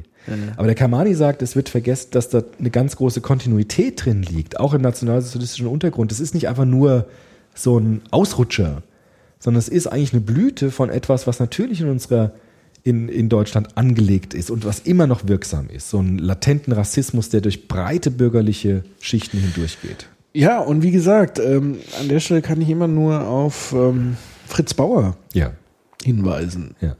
Großartiger Mann, der äh, große Arbeit geleistet hat. Vielleicht muss man nur kurz erklären, wer Fritz Bauer war. Ja. Äh, Staatsanwalt, Oberstaatsanwalt oder was ist Oberstaatsanwalt? Ja, Staatsanwalt. Ja. Frankfurt? Oberstadt, ja. In Frankfurt. Ja. also Hessen, Mhm. der äh, sich es zu seiner Lebensaufgabe gemacht hat, die nationalsozialistischen Verbrechen aufzuklären, Mhm. Ja. vor Gericht zu stellen, in Deutschland vor Gericht zu stellen. Und hat dort ähm, bis auf einen Support, nämlich den äh, hessischen Ministerpräsidenten, das Mhm. war so sein hieß der ähm, damals? Mentor oder sein, Ja, der so die schützende Hand über ihn hielt. Ja, weiß jetzt tatsächlich auch nicht mehr, wie er hieß. Mhm. Aber sonst hat er extrem äh, Gegenwind äh, erhalten im Nachkriegsdeutschland, also Adenauer, Ja. Adenauer Zeit. Und ähm, es sei einer seiner Hauptfeinde Mhm. oder Gegner, kann man sagen, war A, der Verfassungsschutz, Mhm. der BND, also der deutsche Nachrichtendienst. Und aber auch natürlich ähm, die Politik, in dem Falle tatsächlich Adenauer, Mhm. weil Adenauers Staatssekretär, und das war sozusagen so ein bisschen der Clou an der ganzen Geschichte, Mhm. war nämlich ein Altnazi. Und Fritz Bauer wollte immer irgendwie auch beweisen, dass der da ganz tief drin gehangen war. Aber wenn das der Fall gewesen wäre, dann wäre sozusagen auch die Regierung Adenauer äh, gestürzt gewesen. Also summa summarum, also es gibt da mehrere gute Filme drüber. Ähm, ein, der jetzt, glaube ich, auch Fernsehpreis gewonnen hat. Ich glaube, der Staat gegen Fritz Bauer. Ja. Und es gibt aber noch einen mit Ulrich Nöthen, der auch auch, extrem mhm. gut war. Ich glaube, ein Zweiteiler sogar oder Stimmt. sowas. Ja. Und ähm, jedenfalls war das so, dass er halt da extrem sabotiert, behindert wurde und so weiter und so fort. Hat es aber letztendlich geschafft, ähm, Adolf Eichmann aufzuspüren, in Argentinien, glaube ich. Mhm. Mhm. Und der Mossad, also der israelische Geheimdienst, hat sich den sozusagen geschnappt und hat ihn ja dann in Israel, was sehr zum Leidwesen von Fritz Bauer, weil er ihn eigentlich in Deutschland hätte vor Gericht bringen sollen, dann sozusagen dort verurteilt. Und da war ja auch die Berichterstattung von Hannah Arendt am Richtig, Eichmann-Prozess. ja. Die, genau, das, das Trivial des Bösen oder wie es dann genannt Banalität. Banalität. des Bösen, genau. Und jedenfalls, was da sehr gut rausgekehrt wird in, in dieser Story rund um Fritz Bauer, ist sozusagen dieser latente, immer noch herrschende, die alten Kameraden Ja. in den alten Strukturen. Ja, richtig, genau. Also es waren immer noch, also sein Stellvertreter und so weiter, Staatssekretäre, also man kann sagen, die ganze Ganze. Politelite, die ganze Gesellschaft war noch durchdrungen vom alten braunen Geist. ja, klar. Und Adenauer hat, da gibt es auch so eine Schlüsselszene, so die, die Wiese gemacht, jetzt muss man mal so ein bisschen Gras, also man muss ja jetzt die Deutschen mal wieder, Wieder ein unverkrampftes Verhältnis. der genau. Genau das Gleiche. Die haben genau das gesagt. Ja, es muss genau, jetzt mal so wieder. nach diesem ganzen Ja, Leid, da müssen wir und jetzt, einfach mal, auch mal, einfach mal Ruhe jetzt, Mal in Ruhe. Ruhe reinbringen. mal ein bisschen unverkrampfte Ruhe. Genau. Ja, richtig. Und das, das ist tatsächlich so Ja. des Pudels Kern letztendlich. Ja, und das- das, ja, genau. kann ja sozusagen nicht von 50er, 60er Jahre auf heute hin einfach so mal weggegangen sein oder ausgestorben sein, sondern ich glaube tatsächlich, dass das nie Ja. gescheit aufgearbeitet wurde und dass genau dieses Ding, ich kann jetzt natürlich nicht sagen, die Zeit von 33 bis 45 war schon irgendwie dufte, Ja, ja. Ne, als wir, da kam man günstig an Läden und Ja, ja. deswegen müssen wir einen Schritt zurückgehen. ja, genau. Also zurück zu den tausend Jahren und das alte Deutschland, aber das war Genau. Da doch, war schön. da als dann dieser verrückte Hitler, das, genau. war schon blöd, ne? Ja, dass man gesagt, das war selbst für uns, Genau. das war so wie so ein das Außerirdischer, halt so der too uns. much dann. Genau. Der hat's halt übertrieben. Ja, oder es war halt so eine Pathologie. Das war wie so eine Krankheit, die wir alle gesamt hatten, aber die haben wir jetzt überwunden. Und wir müssen wieder anknüpfen an die Zeit, als wir noch gesund waren. Ja, aber auch sozusagen diese, diese alten Tugenden, also klar, ähm, ich meine, man muss ja jetzt Schwule, muss man jetzt nicht unbedingt vergasen, aber in den Knast ist es schon okay. Ja, ja. So sagen. Das war ja auch sozusagen Thematik dieses Filmes, weil Fritz Bauer selber homosexuell und er auch versucht hat, da sozusagen äh, ihm da eins reinzuwürgen. Ja. Letztendlich. Also auch dieses, diesen Geist dieses, dieser geschlossenen Gesellschaft immer noch im Kopf haben. Gleichzeitig noch diese Kränkung sozusagen eben oder auch die, dass man aufpassen muss im Grunde genommen auch, was man sagt dann, weil man ja immer noch irgendwie drin ist, aber es war ja dann doch irgendwie auch tabu und so weiter. Also das hat sich, glaube ich, so lange durchgezogen. Ich glaube, Ja. da kommt so dieses verklärte ähm, Entkr Entkrampfungsdrang. Also ich kenne dieses Entkrampfende, also ich, Aber das wird immer kann wieder das gar nicht nachvollziehen. Also ein Ja, ja, entkrampftes Verhältnis zur Vergangenheit. Und äh, der Kamanien, damit schließt er seine Rede, ist äh, dann der Bezug auf Sarrazin, tatsächlich, auf diese Bücher, die er geschrieben hat. Und dieses enorme Medienecho, das er auch bekommen hat, gerade auch von der Bildzeitung, die ihn ja über Wochen lang dieses Buch auch immer wieder thematisiert hat, immer wieder auch besprochen hat, riesige Rezensionen, riesige Titelungen auch von diesem Buch. Und er sagt, dass das ein Zeichen dafür ist, dass sich das eben nicht erledigt hat, einfach mit Rassismus und Biologismus, sondern dass es wieder möglich war, dass man das äh, ho- hoffähig gemacht hat, salonfähig gemacht hat und dass man jetzt so eine Umkodierung hat. Also heute sind offen rassistische Äußerungen, sind keine offen rassistischen Äußerungen mehr, sondern so provozierende Anstöße, um eine Debatte zu ermöglichen. Das ist ja heute die Kodierung. Ja? Also sagen, ich sag mal was Provozierendes, weil ich will hier eine Debatte in Gang bringen. es ist ja fast er schlimmer, halt- Nazi zu sagen, als äh, irgendein anderes Schimpfwort, was ein Rassist sagen würde. Ja, klar. Und er sagt halt, das ist eigentlich nur eine Maskenspiel, weil man dann im Grunde eine neue Kodierung findet für rassistische Ressentiments. Und er sagt, das ist halt ein Rückschritt, was wir gerade erleben, dass das, was offen, früher offen rassistisch deklariert worden wäre, noch in 80er oder 70er Jahren, dass das heute wieder als ähm, provozierende These äh, deklariert wird. Und er sagt, das ist ein Problem und da muss man achtsam sein in der Gesellschaft, dass man die Dinge auch markiert als das, was sie sind und diese Maskerade sich nicht äh, einlullen lässt. ja. Ja. Zum Beispiel hat er auch gesagt, als gleich als Fußnote, Ja. diese bescheuerte Forderung, dass die Fußballspieler doch die Nationalhymne mitsingen sollen. Das war ja noch nie sowas. Der hat gemeint, Thomas Mann zum Beispiel, wäre in schallendes Gelächter ausgebrochen, wenn man ihn gefo- gefordert hätte, er solle jetzt doch mal die Nationalhymne. Goethe, Schiller, die also, wären in schallendes Gelächter ausgebrochen bei so einer Forderung, wenn sie das mitgekriegt hätten. Weil er gesagt hat, das ist dermaßen absurd, gerade diese Dichter und Denker dafür in Beschlag zu nehmen, um so eine Forderung zu stellen. Das ist total absurd, weil die die Ersten gewesen wären, die gesagt haben, ihr habt es doch nicht mal an einer Klatsche. ja? Weil nämlich die deutschen Denker und äh, Dichter Deutschland als Sprungbrett genutzt haben, um über Deutschland hinaus zu denken. Und er sagt, heute ist äh, eine angemessene Form Weltbürgertum, europäisches Weltbürgertum zu denken und nicht mehr kleben zu bleiben an nationalistischen Patriotismus. Aber gab es tatsächlich nicht auch so deutsche Denker, die auch dem Deutschstrom so ein bisschen nachgehen? Natürlich gab es das auch. Aber er sagt, gerade die, die immer in Lobreden auf Ja. Deutschland zitiert werden, das sind meistens die, die total hart in Gericht gegangen sind mit, mit Deutschland. Ja. Ja. Und das sagt er, ist einfach eine geisteswissenschaftliche Fehlkonstruktion, die, die häufig- häufiger solche in Reden häufig gemacht werden. Ja. Das heißt, ähm, ja gut, ich meine 74 und so, die haben auch alle nicht mitgesungen. Ja, warum auch? Ja. Also kannst du mitsingen so oder halt nicht. war. Ja, genau. Also diese ganzen Forderungen, das ist alles ziemlich absurd. Und er schließt halt dann auch eben mit Sarazin. Und Vielleicht haben die auch nicht gesungen, weil sie dachten, aus Versehen singen wir die erste Strophe und dann haben wir richtig Kacke im Dampf. was weiß ich. Oder irgendwie, Gewohnheit. sie vergessen den Text oder irgendwas. Also das ist alles, für, für ihn ist das alles ziemlich unerträglich.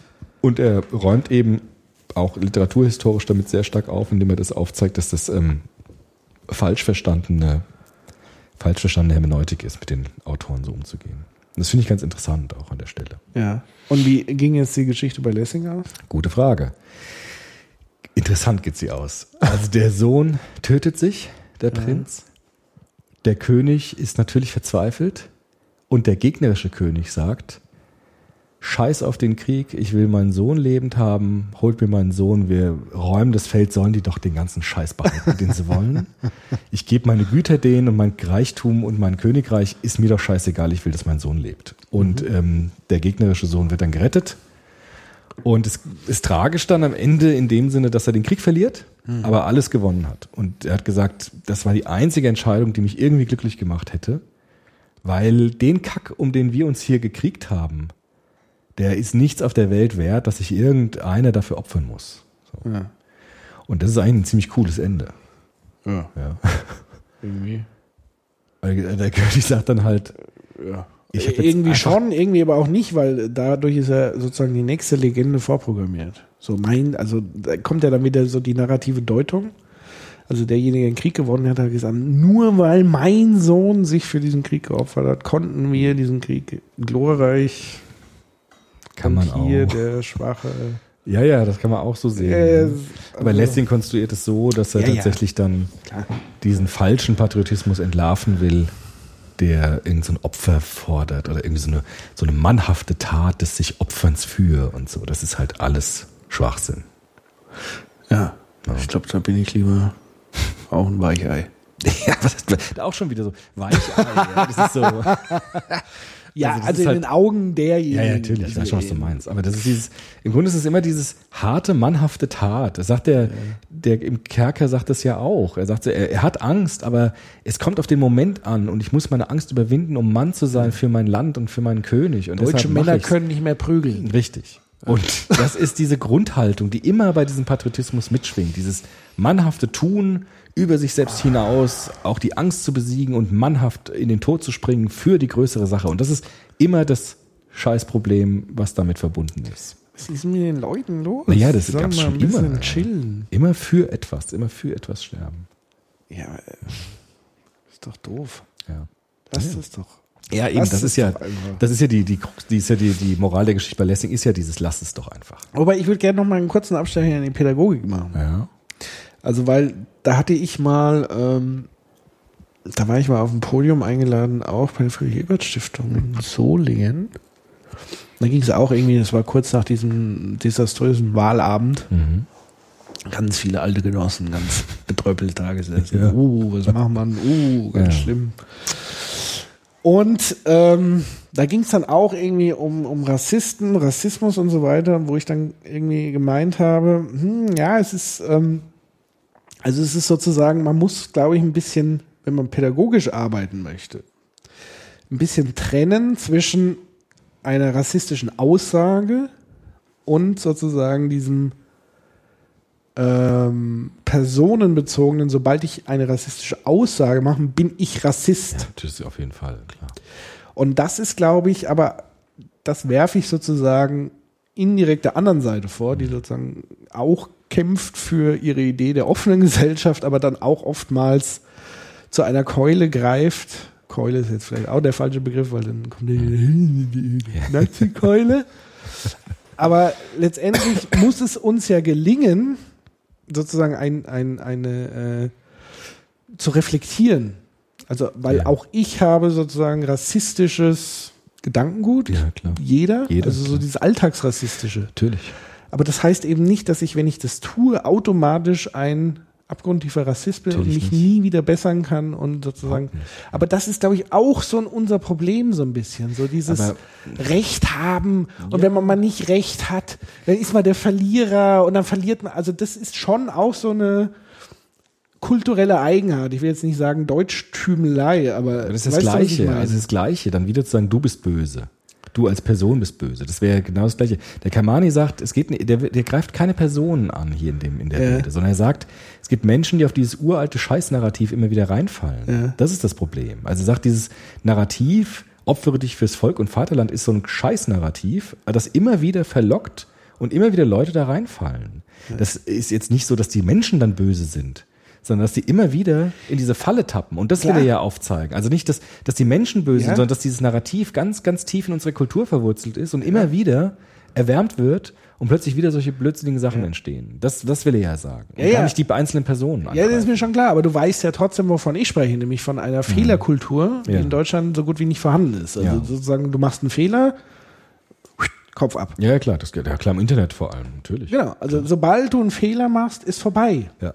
Und zwar für beide, weil der eine kann den Fehler entweder nicht zugeben, Ja, weil klar. dann Kopf ab, oder wenn er ihn zugibt, Ja, klar.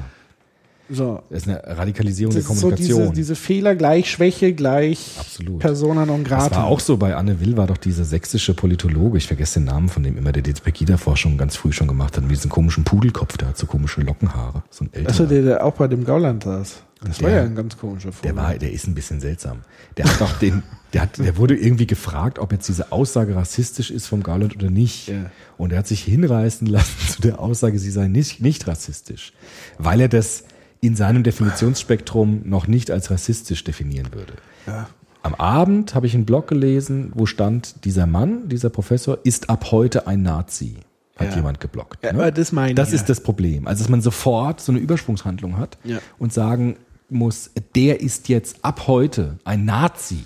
Ja. Ja. Was diesem Mann natürlich in keinster Weise gerecht wird. Aber das ist sofort diese Etikettierung, die dann, das ist so eine Eskalation. Das ist sofort, Ja. aber das ist diese Internetkommunikation. Ja, nicht nur Internet. Ja, aber das ist vor allem dort. Katalysiert es halt nochmal. Aber ich meine, das ist ja auch. Aber gegen beides würde der Kamani sich wenden, weil er eben äh, bei beiden Phänomenen sagen würde, nicht lang genug nachgedacht. Weil der, das Problem ist nicht, dass es gute Menschen gibt und böse Menschen gibt und die sich gegenseitig bekriegen. Das wäre ja wieder dieses Narrativ schwarz-weiß.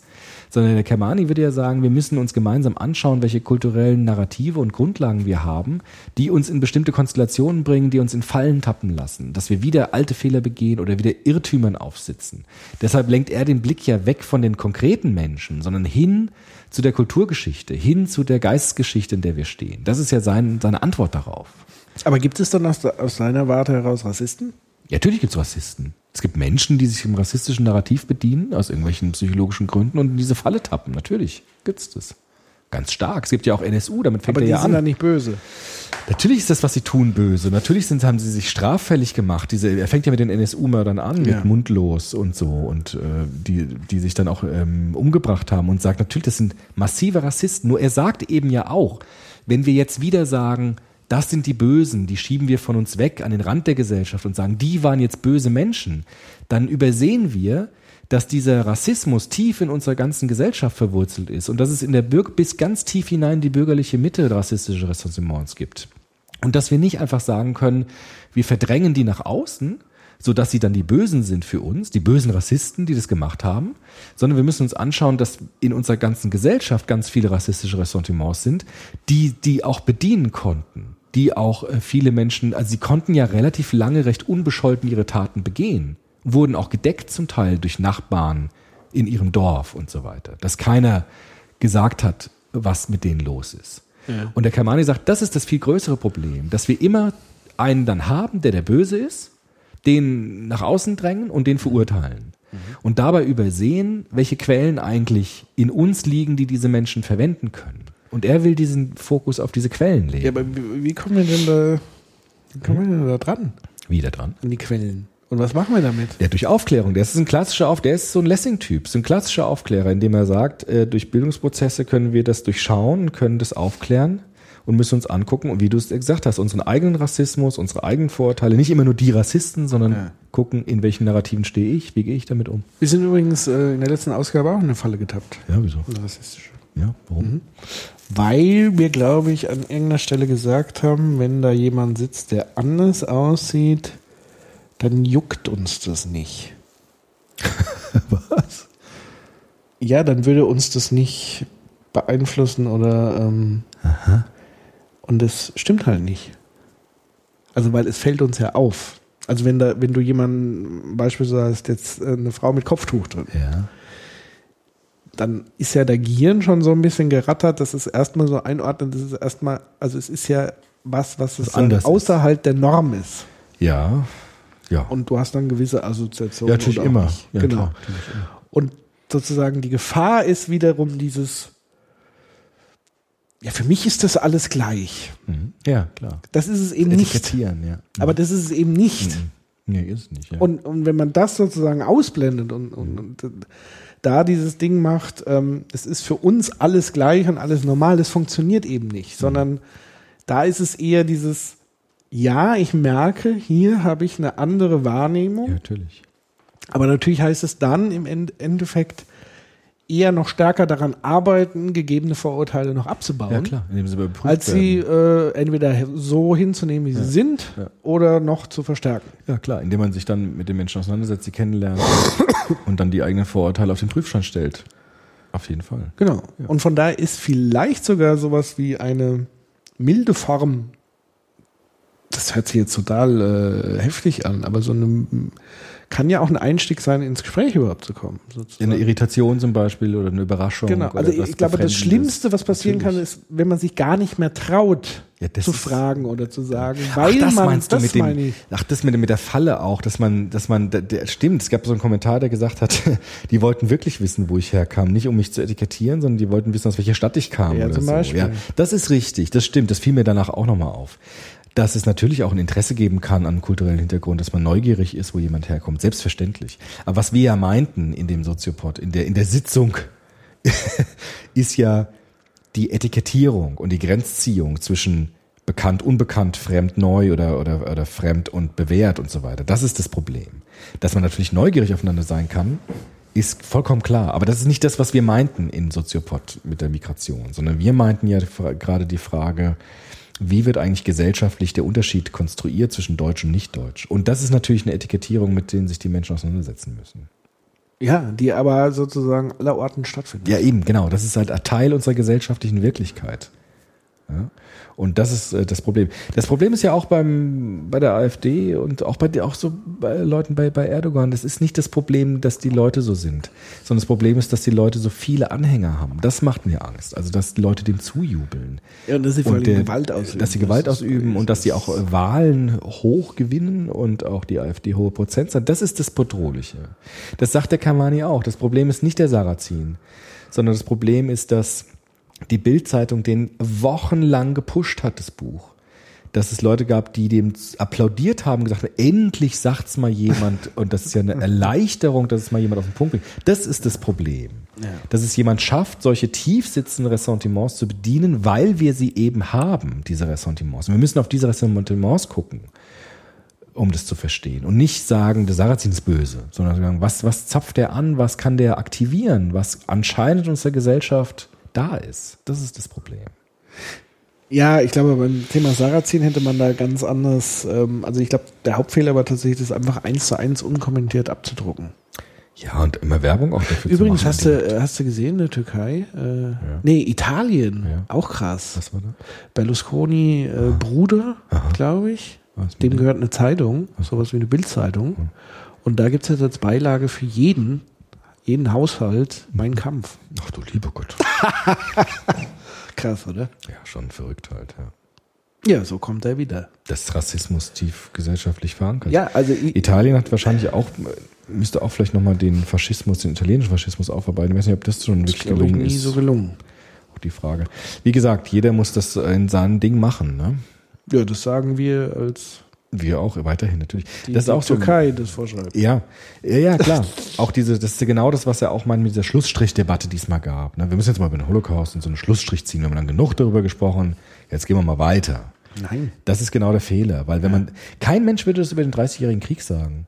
Also, wir müssen jetzt mal einen Schlussstrich über den Na gut, 30-jährigen wir werden jetzt auch nicht so oft über den 30-jährigen Krieg sprechen. Na, aber Vielleicht das, sollten wir öfters über den 30-jährigen Krieg aber sprechen. das zeigt, dieses Schlussstrich zeigt, dass wir damit noch nicht fertig sind. Deshalb wollen wir ja einen Schlussstrich ziehen, weil wir damit, was, was heißt überhaupt Schlussstrich? das war diese berühmte äh, Martin Ja. Walser Debatte, äh, Martin Walser Debatte, ne?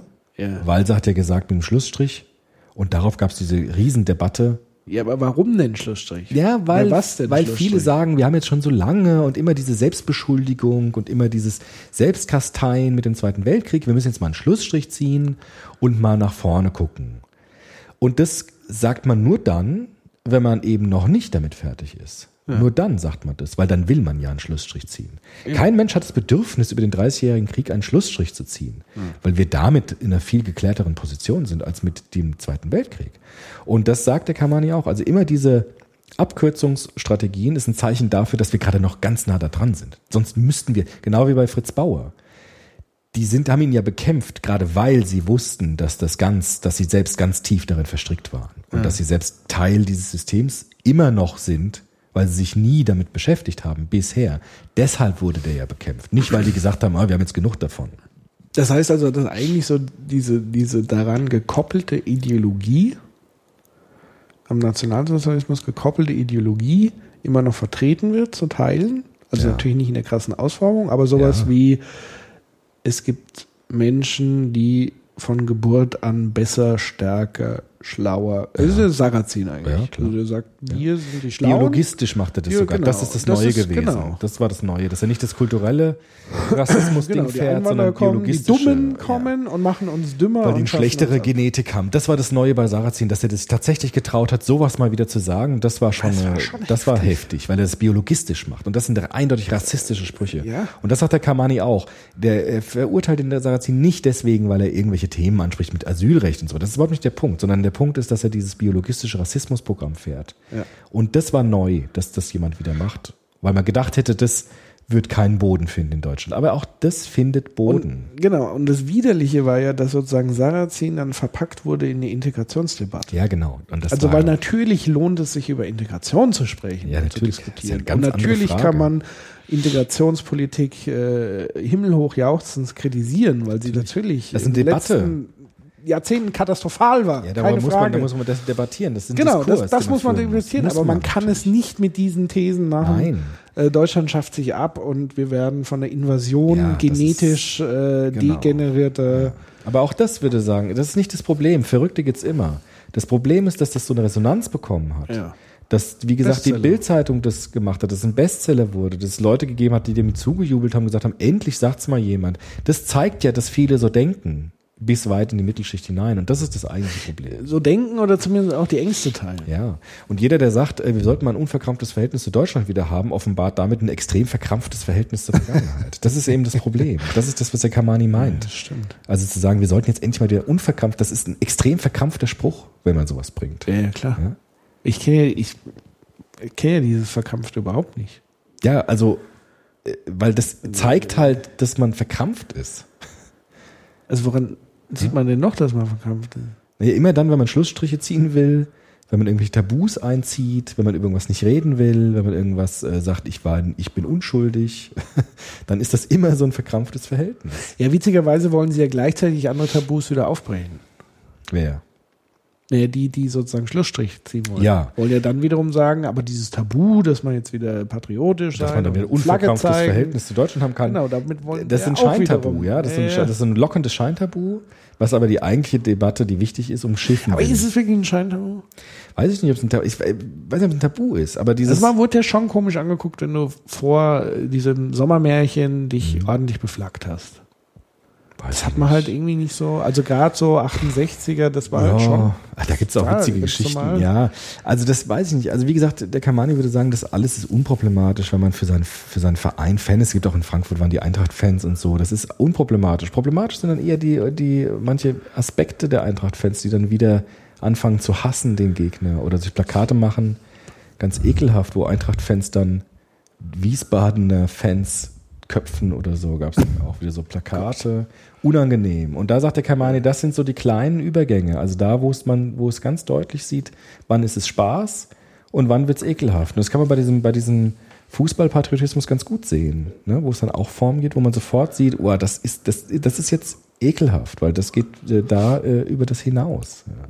Ja, das heißt, ich kann jetzt mein Deutschland-T-Shirt wieder anziehen. Natürlich, wenn du Bock hast. Ist ja lächerlich. Natürlich. Warum auch nicht? Also das Plädoyer von Reality Navid Check. Kamani. Reality Vergesst Check. Deutschland. Ja. Das ist ja auch sehr provokativ eigentlich. Und drunter steht eine patriotische Rede. Das ist ja der Witz. Ja. Der Obertitel ist Vergesst Deutschland und, und der Untertitel eine patriotische Rede. Weil er genau in dieser Ambivalenz sagt, der Reality-Check besteht darin, sich die Geschichte realistisch anzuschauen, sich die Dichter und Denker realistisch anzuschauen und dann zu sehen, dass die alle Quatsch erzählen, die von so einem Zurück zur heilen Deutschlandwelt reden, weil es das nie gab. Und mich würde tatsächlich mal interessieren, weil ja immer wieder diese Vergleiche kommen. Ja, die Franzosen, die Engländer. Ja, Ich glaube, da ist es auch nicht so einheitlich. Nein, überhaupt nicht. Also auch da ist die Geschichte voller Spannungen und da gab es auch, auch nie eine heile nationale Welt, wo alle toll irgendwie, äh, das, das gab es da auch nie. Ja. Selbst die französische Revolution ist hochgradig ambivalent mit den ganzen Massenköpfungen. Die das war ja alles keine saubere Sache. Das gibt's nie. Das gibt's nie, dass es irgendwie sauber ist. Niemals. Sondern es gibt immer die Brüche auch in allen Bewegungen. Sieht man auch jetzt im arabischen Frühling und so weiter. Das sind alles keine Heldengeschichten. Die Zeiten, wo man Heldengeschichten einfach so erzählen kann, sind vorbei. Ja, wir stehen da drauf. Ja, aber das ist, ähm, nee, ich stehe da nicht drauf. Ich habe das jetzt auch Naja, X-Men. Jawohl, jetzt so langsam bist du aus dem. am Anfang zurück diesen Apokalypse-Scheiß da. Ist so eine ganz billige Heldengeschichte, die total, ich finde es affig, ich finde es albern. Also ich, das, ich kann mir den Scheiß nicht angucken. Gerade der Brian Singer, der hat so gute Filme gemacht. Diese ersten X-Men-Dinger, die waren so gut. Und Aber da jetzt geht's macht doch er so auch einen um Scheiß. Natürlich geht's um Helden, aber die Helden sind immer gebrochene Helden. Die Helden sind immer tragische Figuren. Der Xavier, der im Rollstuhl sitzt, der, der eine, der seine Kräfte nicht kontrollieren kann, der an sich selbst verzweifelt, das war immer die Stärke von den X-Men. Und jetzt sind es halt Helden, die einfach äh, sich messen mit ihren Kräften und der Stärkste bleibt am Ende stehen. Und das Prinzip wird nie in Frage gestellt. Und das ärgert mich, weil der Brian Singer viel mehr kann als das. Und das ist auch so eine billige Heldengeschichte. Das ist nicht mehr zeitgemäß. Also das, Oder es ist gerade wieder Zeit. aber nicht für Leute, Trumpismus. die. Ja, aber das ist alles albern. Das ist Ja, alles unserer Sicht- Karikatur. Ja, vielleicht müssen Karikaturen, ich glaube, es ist gerade so das Zeitalter der Überzeichnung. Mit. Ja, um Diskurse anzustoßen. Genau. genau. So kontrovers reingehen. Ja. Genau. Ja, Ja, das ist, äh, das ist eine Maske. Sagt, ja sagt der ist Kamani. halt Scherenschnitt-Zeitalter. Ja. Ich habe es mir nicht ausgesucht. Dies zurück zu Nationalismen, denn das ist ganz gefährlich. Sehen wir in Europa. In Europa gibt es einen Rückschritt Ja, zum nicht nur Nationalismus. Europa, das siehst du auf der ganzen Welt. Äh, Das ist eine ganz, ganz eklige. USA bis Russland drüber. Diese, diese Wiederkehr, diese, diese äh, Reinszenierung von Nationalidentität, das ist ganz komisch. Also Eine Refaschistisierung. ja, zumindest so eine Repatriotisierung, so eine Renationalisierung, auch gerade in Osteuropa, das ist äh, sehr unangenehm. Und das schadet allen, ja. Oder wir kriegen es jetzt erst so richtig mit. auch wieder wahr. Diese Wertbindung war wahrscheinlich schon immer da. Und jetzt kommen sie stärker raus in Krisensituationen. Das ist ja auch eine These, die wir hatten. Genau. Tja.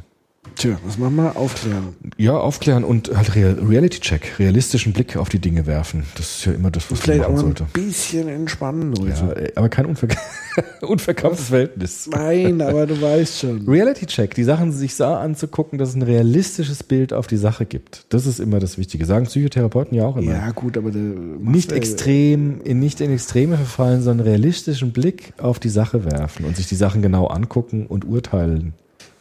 Gut.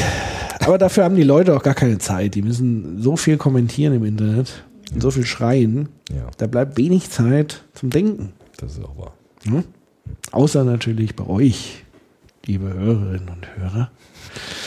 Und ähm, ich hoffe, dass es euch trotz unserer Laune, Ah, Das war ganz schön launiger. ganz, ganz schön launig, launiger Soziophob. auf Krawall gebürstet. Sorry dafür. Aber es muss halt auch manchmal sein und wir sind ja auch nur ähm, Opfer der jeweiligen atmosphärischen Ja. Schwingungen. Der Kamani wühlt einen auch so ein bisschen auf, weil der auch wirklich Ja. provoziert. Ne? Also der haut Ist einem das so um die Ohren auch. Das ist echt, der ist echt nicht schlecht, der Typ. Weil der auch so aufräumt. Ne? So der, also der Lessing war für ihn Wieso so eine geht der, Art, wieso wird der eigentlich in Talkshows eingeladen? Ach, weil der wahrscheinlich zu Ist schlau zu ist. Ja, also die Talkshows, sagt er auch, die Talkshows sind einfach eine immer wieder Selbstumkreisung eines Ja, er, Themas. er wird nicht dementsprechend, was von ihm erwartet wird. Nein, eben, überhaupt nicht.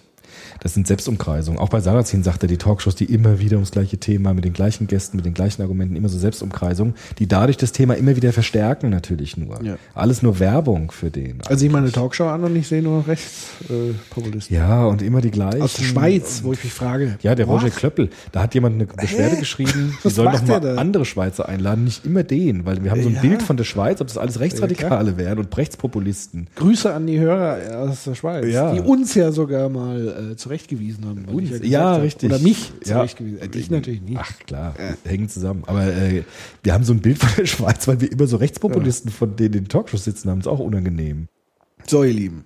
Jo. Wir machen jetzt Schluss, oder? Ja. Ja, ich hoffe, es Nächste hat Mal- euch gefallen. nächstes Mal machen wir was gerne äh, äh, kommentieren.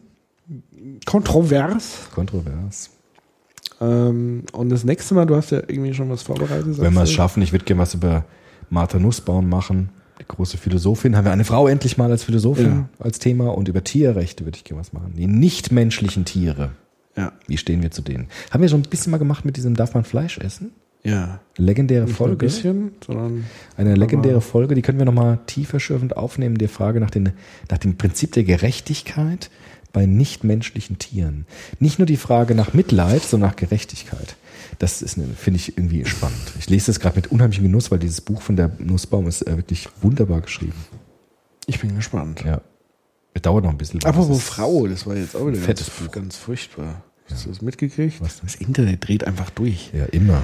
Äh, Erste äh, Fußballkommentatorin, Aha. In Deutschland? EM-Spiel.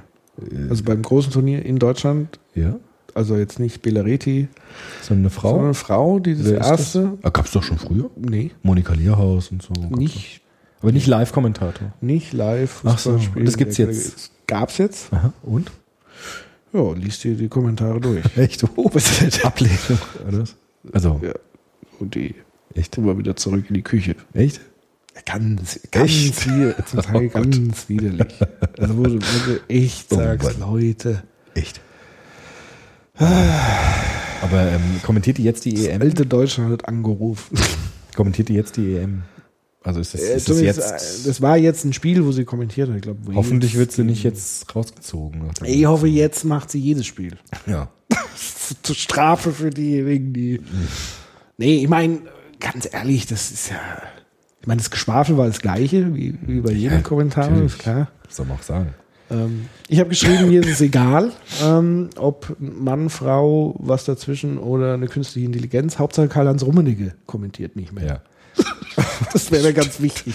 Hat er, ja, der hat auch mal Ja, eins mit Gerd Rubenbauer, das war das Schlimmste. Der Kahn ist doch jetzt auch Co-Kommentator. Ja, aber Rummenigge hat tatsächlich mit Live. Gerd Rubenbauer live das Ah ja, Spiel und okay. das war immer Das war lebensgefährlich. Stimmt, stimmt. Lebensgefährlich. Brandgefährlich. Lebensgefährlich. Oh, Stimmt, das war ganz. stimmt. Aber ist schon ein bisschen her auch. Das ne? ist schon ein bisschen her. Ah, stimmt, ich, war, ich kann mich erinnern. Ich glaube 80er, später stimmt. 80er. Krass. Ganz furchtbar. Das will ich nie mehr sehen. das stimmt. Ja, Sonst ist mir alles egal. Okay. Von mir aus auch, was weiß ich. Ja. Gibt zum Beispiel beim Grimme-Preis, als wir den gewonnen haben, gibt es Marcel ist reif. Ne? Die waren ja auch nominiert. ja, die waren auch nominiert. wo das war die, auch gut. Das war cool, Das wo die jeder kommentieren Alternativen, kann. Genau. ja, das finde ich eh gut. Haben die haben wir leider nicht gewonnen, ne? In der Kategorie. Aber Nee. die hatten, das war eine geile Idee, dass jeder kommentieren kann und du kannst dir die unterschiedlichen Kommentare anhören von den unterschiedlichen Genau, Leuten. quasi Livestream. Ja, und du kannst immer den Kommentator dir wählen, so Amateurkommentare, das fand ich auch das cool. gibt's doch wahrscheinlich jetzt noch. Natürlich, Ja, es Marcel ist- ist, Marcel Marcel ist ist reif. so hieß es damals. Reif.de. So hieß Googelt es damals. Mal, vielleicht gibt's das War noch. eine coole Sache. Dann könnt ihr Die Leute waren auch extrem Vielleicht sollten wir auch mal das machen. Ja, aber ich bin nicht, ich habe doch Fußball keine Ahnung. Ja, das macht ja nichts. Ja, aber das sollte ich mich erstmal. Wir machen dann so quasi Oh, nee. ähm, philosophische äh, Uff, ich glaube, das haut bei mir nicht hin. Ich bleib mal bei meinen Leisten, ja, glaube ich. oder einfach also nur so. aus Spaß. Lästerei. Ach nee, Nee, das das- ist, glaube ich, nichts für mich. Das ist nichts. Das machen wir lieber privat. Das geht schief, ja. Ne?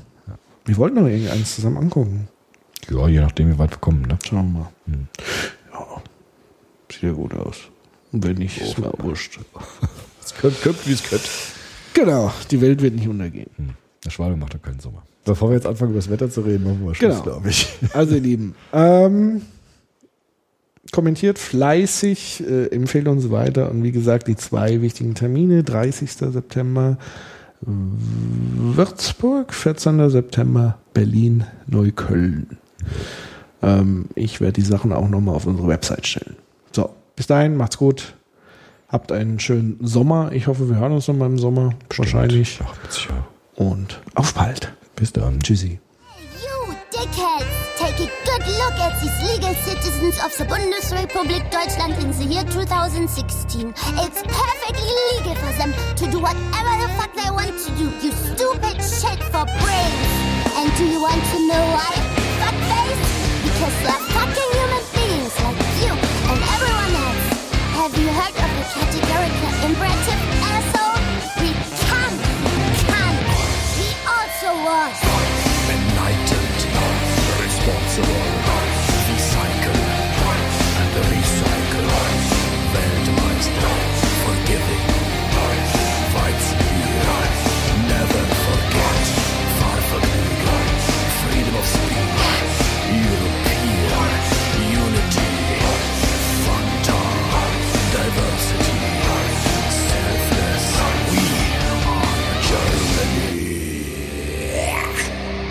Not you.